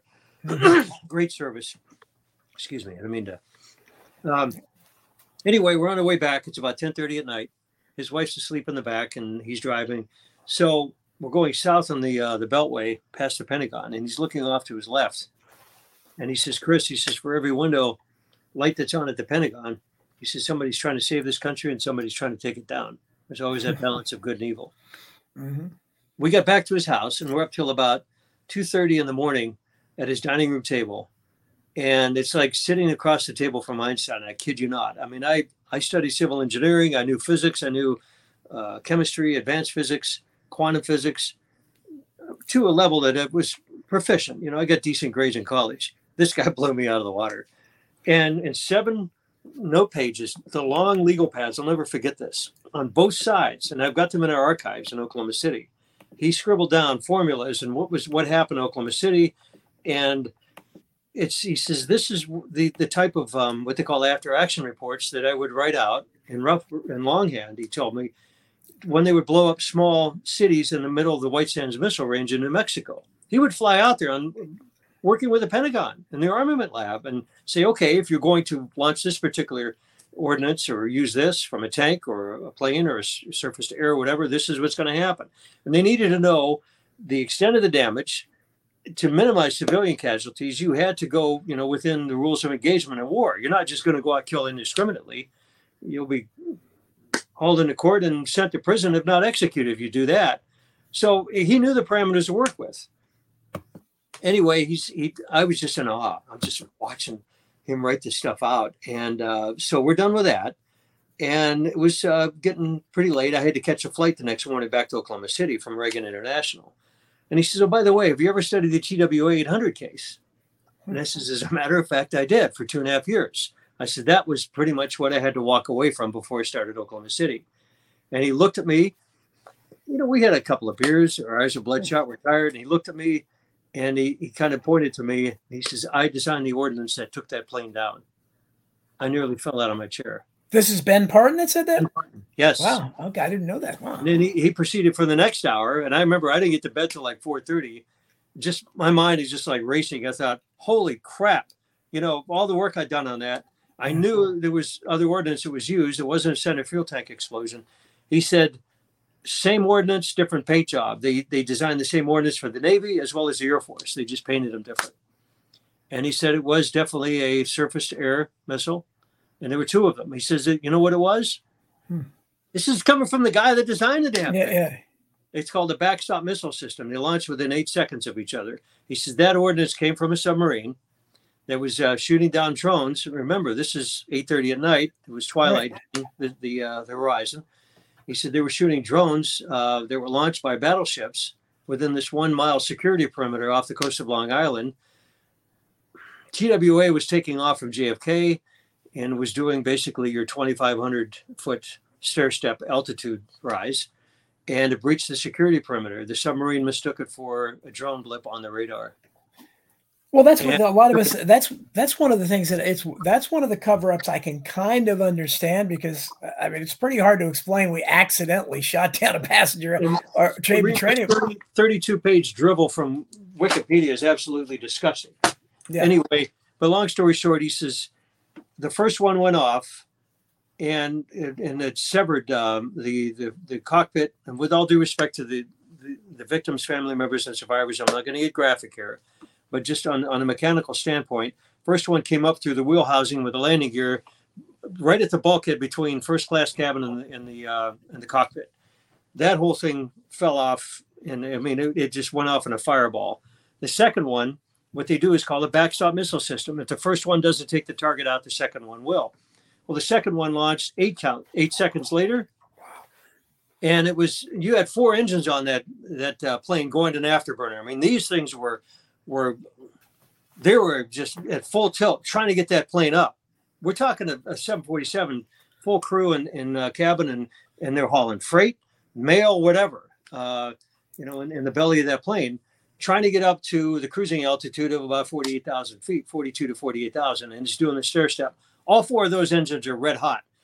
That second missile, if you count from left to right, one, two, three, and four, was uh, following the heat trail of engine number three and it hit the engine cowling and went in between rows 17 and 19 and cut the rest of the plane in half like a meat cleaver, just blew it out. It came in at about a four and a half foot diameter and left it over eight foot diameter. That's not a symmetrical blast from a center fuel tank. It's total, excuse me, it's total horseshit. And for these, for the NTSB and the FAA and the uh, the FBI and the Port Authority to pander the story that makes absolutely no sense. And General Partin, he said, "Yeah." He walked me through the whole thing. I, like I said, I I was just numb. I couldn't go to sleep. I was still thinking about it on the flight back to Oklahoma City. Well, it's it's it's and this is another huge story. And you had you had Partin was involved in that as well. You had as Chris Grace talks about the missing missile videos. Uh, this was again what uh, not only uh, Pierre Salinger was talking about, but you had Oliver Stone involved. Oliver Stone's made a documentary that was supposed to be in I think Showtime. Right. Uh, has that ever been seen? I mean, they just squelched it. I've heard about that, but here's Bob Sanders. Um, his wife was a Bob Sanders. Yes. Mm-hmm. Yes. He, in fact, there was, I believe, I how do I say this? Uh, the, my material I passed on to a third party that said he was going to give it to Bob Sanders. I said, please don't give me credit I, because my family members have been threatened with their, their job. Um, I, I, don't want any reference to my name because I don't want to trickle them back and getting them fired. And they were they were very gracious. They agreed to that. And um, so, you know, it's it's it was horrible. The um, the victims they did find out. Um, had some of them were embedded with the shrapnel from the missiles. The rocket propellant, or the, the propellant in the missiles, was burned into the seatbacks and the polyethylene seatbacks that the FBI summarily disposed of in a dumpster behind the Calverton hangar where the plane was being reassembled. And it was so ludicrous that the FBI, uh, the debris field, they reversed it as though it was an incoming flight from uh, Charles de Gaulle as opposed to an outbound flight from JFK. They didn't know what the hell they were doing. It was it was completely insane. So uh, Bob Sanders found out through some, just like we had some very good FBI agents. Not everybody's bad in the agency. They were showing them these inciner, these uh, incinerated seatbacks and the rocket propellant that was in, mixed in with the polyethylene. They had lab analysis done. And says, yeah, this is not this is not uh, Type A jet fuel burning seatbacks. This is rocket propellant. And here's another wild thing that Sanders found out. He said this was the tipping point there's a lawyer in Newark, New Jersey, working out of his, his office at his house, and it was a uh, it was just a it was I think a day or two after, on a weeknight, gets a fax, and it was only off. The fax number was off by one from his fax number, from Teledyne Labs, the Skunk Works in California, sending him the schematics to one of these missiles. He got it by mistake because whoever sent it from Skunk Works got his fax number off by one digit. Holy crap! Yeah. You talk about letting the cat out of the bag. So yeah, that's that's a whole nother discussion for another time. But um, that that was then, and that that got back to Bob Sanders. Says, oh, by the way, you mind explaining why this guy's getting schematics from a missile that took down TWA 800? Well, Sanders is still talking. He was supposed to be on. I, I still have to get back to him about. it. We couldn't coordinate a time for him to, to come on. I, yeah, he's. I've, had Jack. I've had Jack Cashill on a couple times. Right who's done good work on it. I would love to, you know, know what happened with. I I can't believe Oliver Stone's documentary isn't available somewhere. It had to be filmed. Can I, can I just let me lay out two other things here on TWA, and I, I know we got to watch our time here. Sure, sure. Okay, so this is where the, the hand of God. I don't know whatever deity you believe in, Muhammad, uh, you know, uh, Allah, Buddha, Krishna, whatever. I happen to be raised in the Christian faith, so the job I had in Oklahoma City was at the uh, hotel. I had to have a real job to pay the bills before we got the film out. We weren't, we didn't know where we were going to get the money for the film, let alone right make any money on it. One of my bellmen was going to the FAA training. It was an engine mechanic school in Oklahoma City, but he did his um, his uh, basically his internship at uh, uh, Tinker Air Force Base, tearing apart Navy and Air Force and Marine planes, literally disassembling them. He'd come come to work and I could tell he had a little bit of grease under the fingernails. He says, You don't mind? He says, No, just keep it clean. I said, I know you just got back from your engine mechanic school. Don't worry about it. It's all good. And he says, His boss at the FAA center or his teacher, get this. This guy was a 28 year uh, mechanic, a veteran of the um, TWA's um, uh, hub where they maintain the 747s and the rest of their fleet. Lambert Field is on the on the east side of Missouri in, in St. Louis. Kansas City Missouri on the west side of the state is where they would shuttle the 747s to be torn apart, literally from the wheels up, where they you know, put in new uh, avionics, uh, carpet, they rearranged the seating configuration, whatever. This guy worked on all 42 747s that TWA leased from Boeing. They wouldn't they didn't buy them outright. It would have been a huge capital expenditure, so they had a better deal with leasing and rotating them out of the fleet. He tore apart all of those 42 747s and he knew the serial number by heart of the one he recited to me on the phone. And I said, What is that number? He said, That was the tail number, excuse me, the tail number of the, the, the TWA 747 that was shot down. And he said that between within uh, within three hours of that crash, they had the top engineers from TWA and from Boeing, and the top mechanics, and the legal counsel from both companies, and they were in lockstep. And they said, "Oh hell no, this plane did not have a center fuel tank explosion." I said, "How do you know?" He says, "Chris, they had seven, not one, not two, not five, but seven redundant systems." Built into that, so that well, never how, how many witnesses did they that, that reported seeing the, the missile? Or is it, it was over 120. Yeah, I yeah. mean it's it's ridiculous. Uh, Kat Goida going back to. Uh, or, or earlier, earlier, by the way, called you good looking, and somebody in Rockin uh, Rockfin chat room said you look like George Clooney. So that oh, that'll make you feel good. Uh, but Kat said, uh, did this excellent guest mention the Whitewater files in the Oklahoma Murrah building? Um, it's a good question uh, we weren't able to um, nail that down, and that's why we we didn't really cover that in the film. We had to go with stuff that we could triple check, and it was it was solid. Now we were told by we did get some videotape from the Oklahoma County Sheriff's Office, and we I think we ran maybe about 15 or 20 seconds of that in the film that did show that there were CIA documents in the in the uh, film. But oddly enough, and here's an God, I mean, you could just go off on so many tangents, but the first time that we wanted to get a street permit just to hand out a survey to see if this movie was going to be a bona fide, was there any interest? And it was at the uh, the Catholic Cathedral across the street from the memorial. The guy that gave us the street permits at the time of the bombing, he was just starting with the Oklahoma City, uh, uh, with with the city itself, and he said that uh, the FBI commandeered one of the new street sweepers. And the reason I bring this up in the documents and even General Partin explained this to me when I was at his dining room table. He says that the ordnance that blew up inside the building and what they thought was actually in the truck, ANFO was just a sideshow. Um, he says created a funnel uh, or a mushroom cloud that was invisible that literally sucked the air out of that that entire um, within about 35 or 40 feet of the epicenter of what blew up in the truck and in the building. And it was all electronic timers, by the way. This whole cock and bull story about a, a fuse is just complete crap.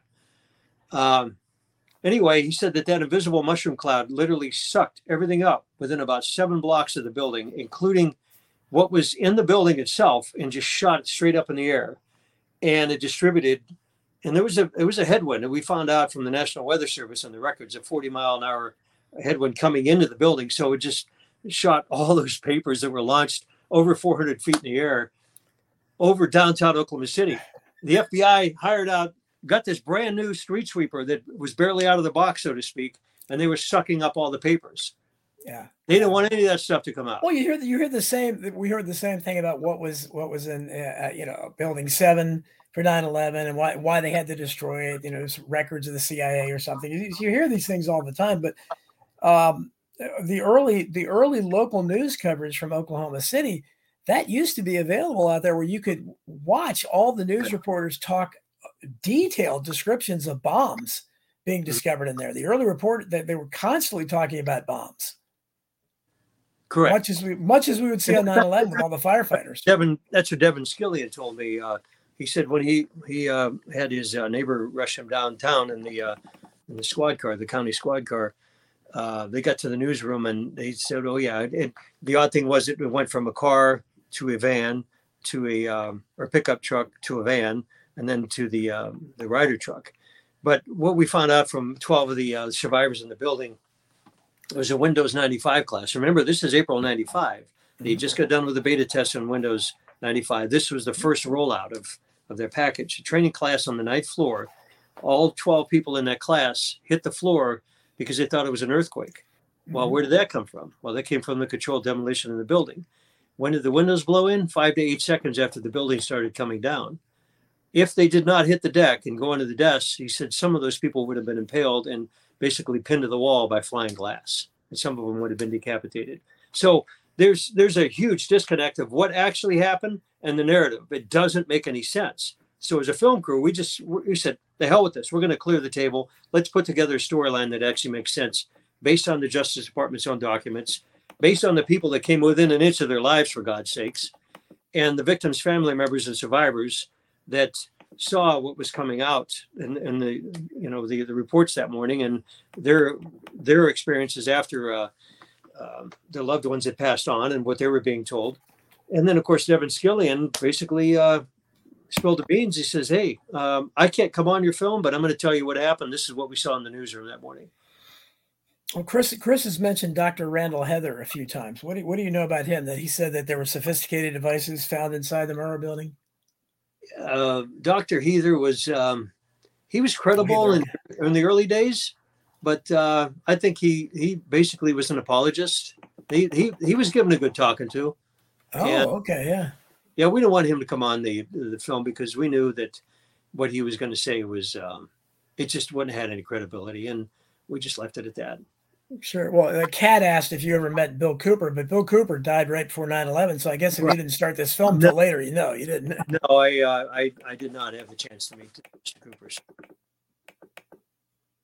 And then we had the uh, there's so, there's so many. We had Frank Keating, the governor Frank Keating, obviously led was right in the middle of that cover up. His brother wrote uh, that novel right with, with uh, Tom McVeigh, Tom McVeigh instead hold of Tim. hold on one second. Hold on, I'm gonna get that. Sure. it is. Lots of interesting stuff. Lots uh, of, yeah. This is, this is it right here. The, the final jihad. Martin Keating. This is actually the second um, print. the the first printing was actually came out um, and was here's the weird thing the first printing came out, and uh, the manuscript was approved for printing, uh, I believe, in January of '95. Well, the bombing doesn't happen until April. So try to put that, wrap your head around that. So, yeah, pretty amazing. That's uh, it's one of those kind of coincidences we see way too. We don't know what necessarily what it means, but I mean, come on, that's it's a little it's a, it's a little amazing considering the connections there. So what tell us about because we got a little less than 15 minutes left. So what are you what's your latest project? What are you working on? What what are, do you have any upcoming projects you're working on? Uh, there's a few in the in the works right now. I'm uh, uh, working, uh, and Mary Ellen and I talked about this, but I've got a, a non-disclosure agreement on there. Uh, it's with a, a completely different uh, film studio. We're going to try to collaborate. Um, right now we have a, a, renewed interest in our films. Um, just to give you a little background, Netflix.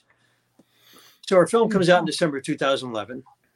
A lot of folks weren't aware of this, and we thought, well, as you know, the old saying is, if you're over the target, and they're going to start shooting at you. You know, you're doing the right thing, or you, are credible. It, you know, yes. your film has something. So, uh, so the the film releases in December 2011. In February of 2012 we had a, a, a, great film agent. We had three altogether. Uh, this particular one put us in touch with Netflix. Netflix vets our film for 42 days. They, they go through with a fine tooth comb. They want to make sure all your digital downloads, if you have any attributions to the internet, uh, film clips, music, everything is in order. If you're using music, you got to have the copyrights. We literally had a binder this thick of all everything in, in sheet protectors just to make sure that everything was bona fide all three of our films. I registered them with the Library of Congress. Anyway, why would Netflix spend 42 days vetting our film? And they bumped us actually to a second tier of compensation, from what I was told, um, because they knew the film was so good that said, "Hey, we're, we're not going to pay you entry level fee on this. We want you. We're going to bump you up because we know we're going to do good. Your agent's going to it's standard industry 20 percent, and you guys do good." And we went off to the races. Three days after our film is on the portfolio, I get a call from a colleague of mine in Sydney, Australia, wakes me up at two o'clock in the morning and says, Hey, I just got on uh, Netflix and uh, your film's not under anymore. I shot up in bed and I said, What are you talking about? I call my agent in LA. It's 12 midnight there. This guy never swears, but I tell you what, he was dropping the F bomb. He was not happy. And, uh, and I, I was surprised to, to hear how upset he was. And he says, No, this never happens. He says, I knew this movie is going to be touchy, but he says for Netflix to drop it after three days, he says there's something horribly wrong here. Just so happens his contact with Netflix had left and worked for a um, public relations firm in D.C. He'd been with this firm for about a month. Gives him a phone call the next morning. And he says, "All right, give me a couple of weeks. Let me dig into this." So he gets his contact with this PR firm in DC, our agent in LA, and then there's three of us in Oklahoma City. And he says, one of two things happened. He said, there's somebody from the White House or the Justice Department called Netflix and told them to pull the film. Well, they're they're wagging that yeah. FCC license over their head. So they got they got these guys over the barrel. Now there were two other forms of uh, of the uh, Oklahoma City documentary on there, but that it was the apologist version It you know supported the official narrative. We were the only one that came in basically on the on the opposite direction, and Netflix loved it, but they were told to pull it. So I thought, Luke says, all right, so that's how they're going to do us. We ended up going full tilt with uh, Infowars and sold 26,000 DVDs in 37 different countries, I believe, in within a matter of nine months. Just took off like a rocket. Yeah, it was huge. Yeah. It's huge demand out there. Chris has asked several times, and I, I neglected to ask you. Uh, did you ever hear about the missing missile videos in terms of uh, TWA 800? Did you see anything like that, or have you heard anything about that? No, no. I, I do. I do want to say this, and this is again, this is really kind of peculiar. Jesse Trentadue was the independent lawyer that we interviewed. His brother was murdered, obviously, and right, right, right. Brothers. Okay, I met basically his counterpart. In fact, I put him in touch get this it's a retired United uh, pilot that was rated on the 747. And um, he flew with United. I think at the time I was speaking with him, he just retired. He's with them for 29 years. So this guy knew all the flight decks, flew all, all the equipment. And uh, even before he was with United, he flew 747 with the uh, freighter service. Um, anyway, um, and he sued to get to your question about the, uh, the, tapes he's living in LA at the time I'm talking to him. God, what the heck was his name? Ralph. Um, I, forget, I remember the first name. Anyway, I says, You're not going to believe this. Says, You are taking your approach to this case like Jesse Trentadue did with Oklahoma City. He said, Would you mind talking to Jesse, maybe to get some tips? Because we're talking about a retired pilot here, not a lawyer. And he's mm-hmm. trying to navigate his way through federal court in, in uh, Los Angeles. He's the plaintiff, and the defendants are the CIA, the FBI, the NTSB, and the FAA. Boy, holy cow! You talk about having the deck stacked. Yeah. And uh, the judge actually, uh, you know, and he worked with an attorney in L.A. and he got tips from Jesse, and the judge actually uh, ruled in his favor in, in several instances. But it came down; he hit a brick wall when the, the CIA refused to show up in court and present any of the tapes. The only tape that they presented was that cock and bull animation tape that they had on the the uh, the official narrative, which is on still right. on YouTube to this day.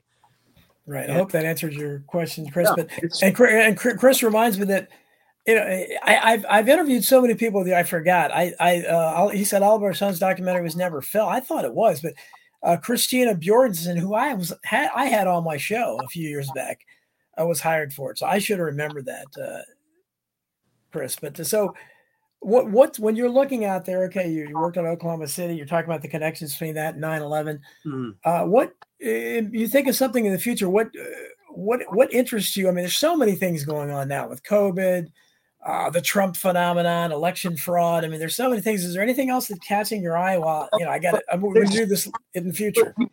yeah the people that uh, it'll cross our radar once in a while. I i had uh, in fact a very fine gentleman uh, he's a great director of photography and filmmaker in Dallas who worked on our third film with us. We're talking about a project that um, dealing with the this um, uh, the latest debacle in, in, Ohio and you know the, the malfeasance and the um, the incompetence of the railroads and how, yes, how yeah. this could happen.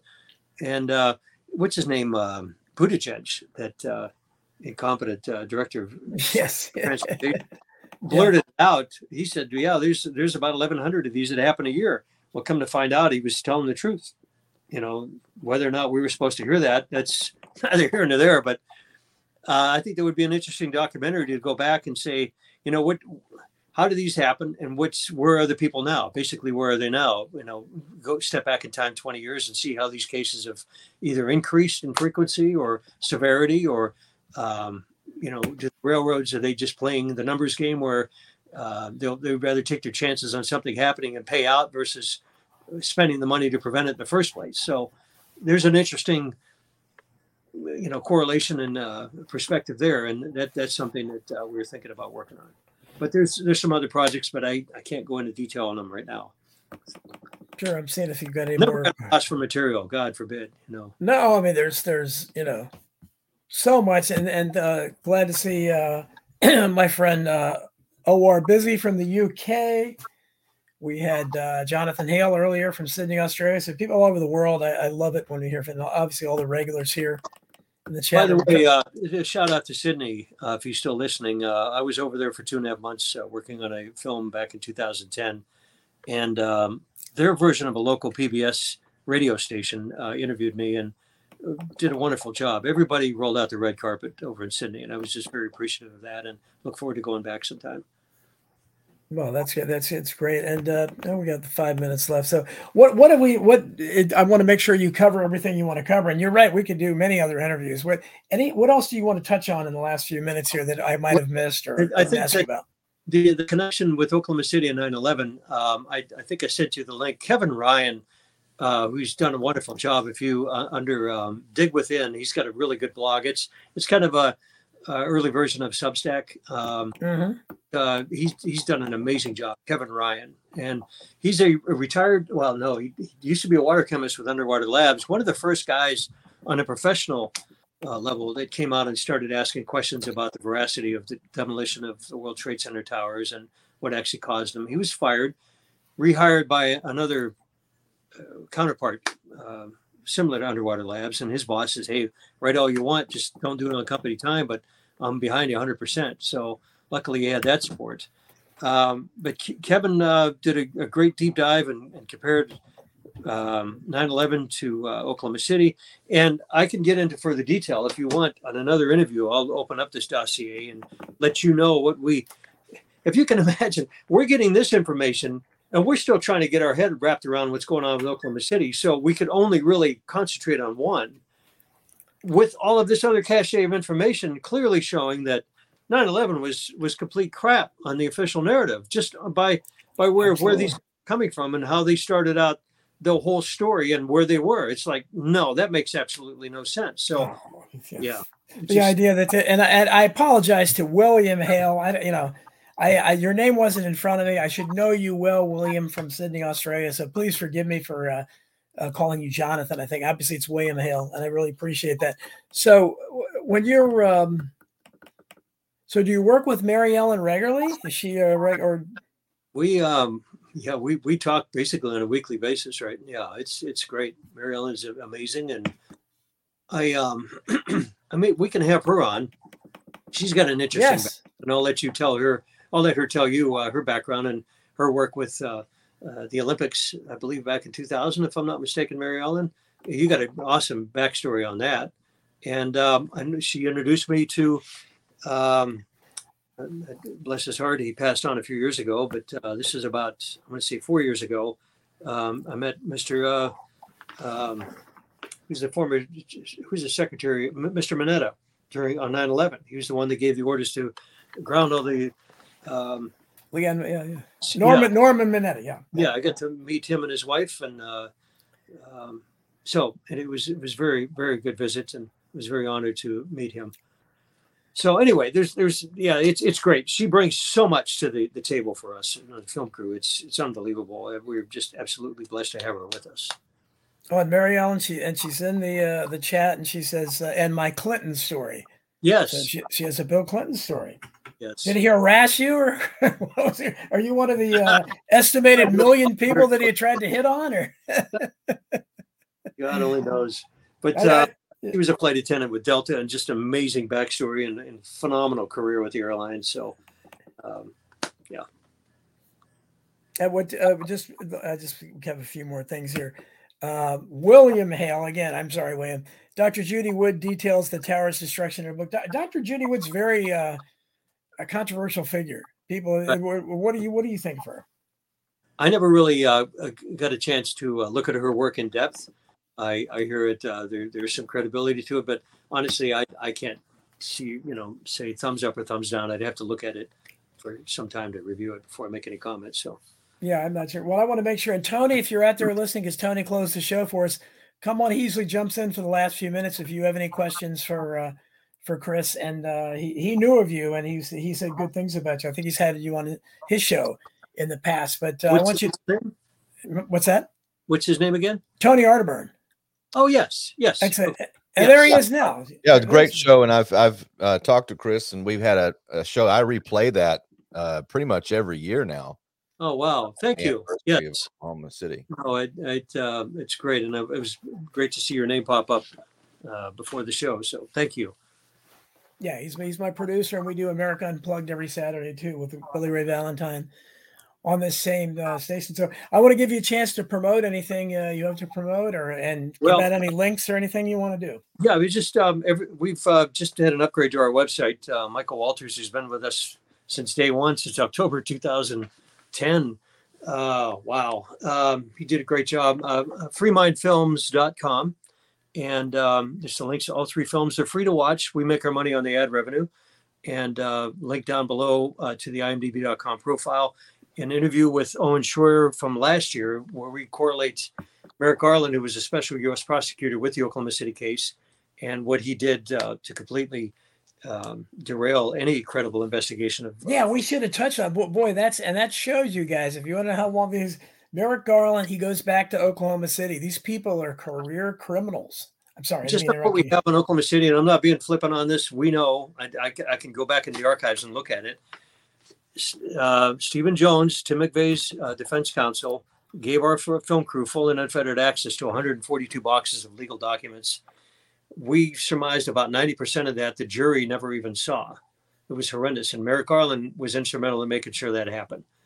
He should be in federal prison right now in Leavenworth, Kansas, right now, just on what he did in Oklahoma City alone. Well, just the fact that he just, it was amazing after Tucker Carlson showed the footage he showed uh, from January 6th, he still got up and lied and kept talking about five police officers dying yeah. that day. I mean, this is the, this is the attorney general of the United States. I'm well, sorry. We're, we're uh, yeah, I found out he was going to be nominated by Joe Biden to be attorney general. I, I, I hit the roof. I, I literally had to compose myself I was just beyond myself. I says, my God, that's the worst thing you could do. And sure enough, it just. Yeah, when you know the past these people. So, any other, uh, Kat wants to know that the name of the movie is Oklahoma City, A Noble Lie. She missed the name of it. It's, uh, it's A Noble Lie, Oklahoma City. Oh, no, I'm sorry. No, it's yeah. okay. It's all right. Yeah. And it's on the website, uh, freemindfilms.com.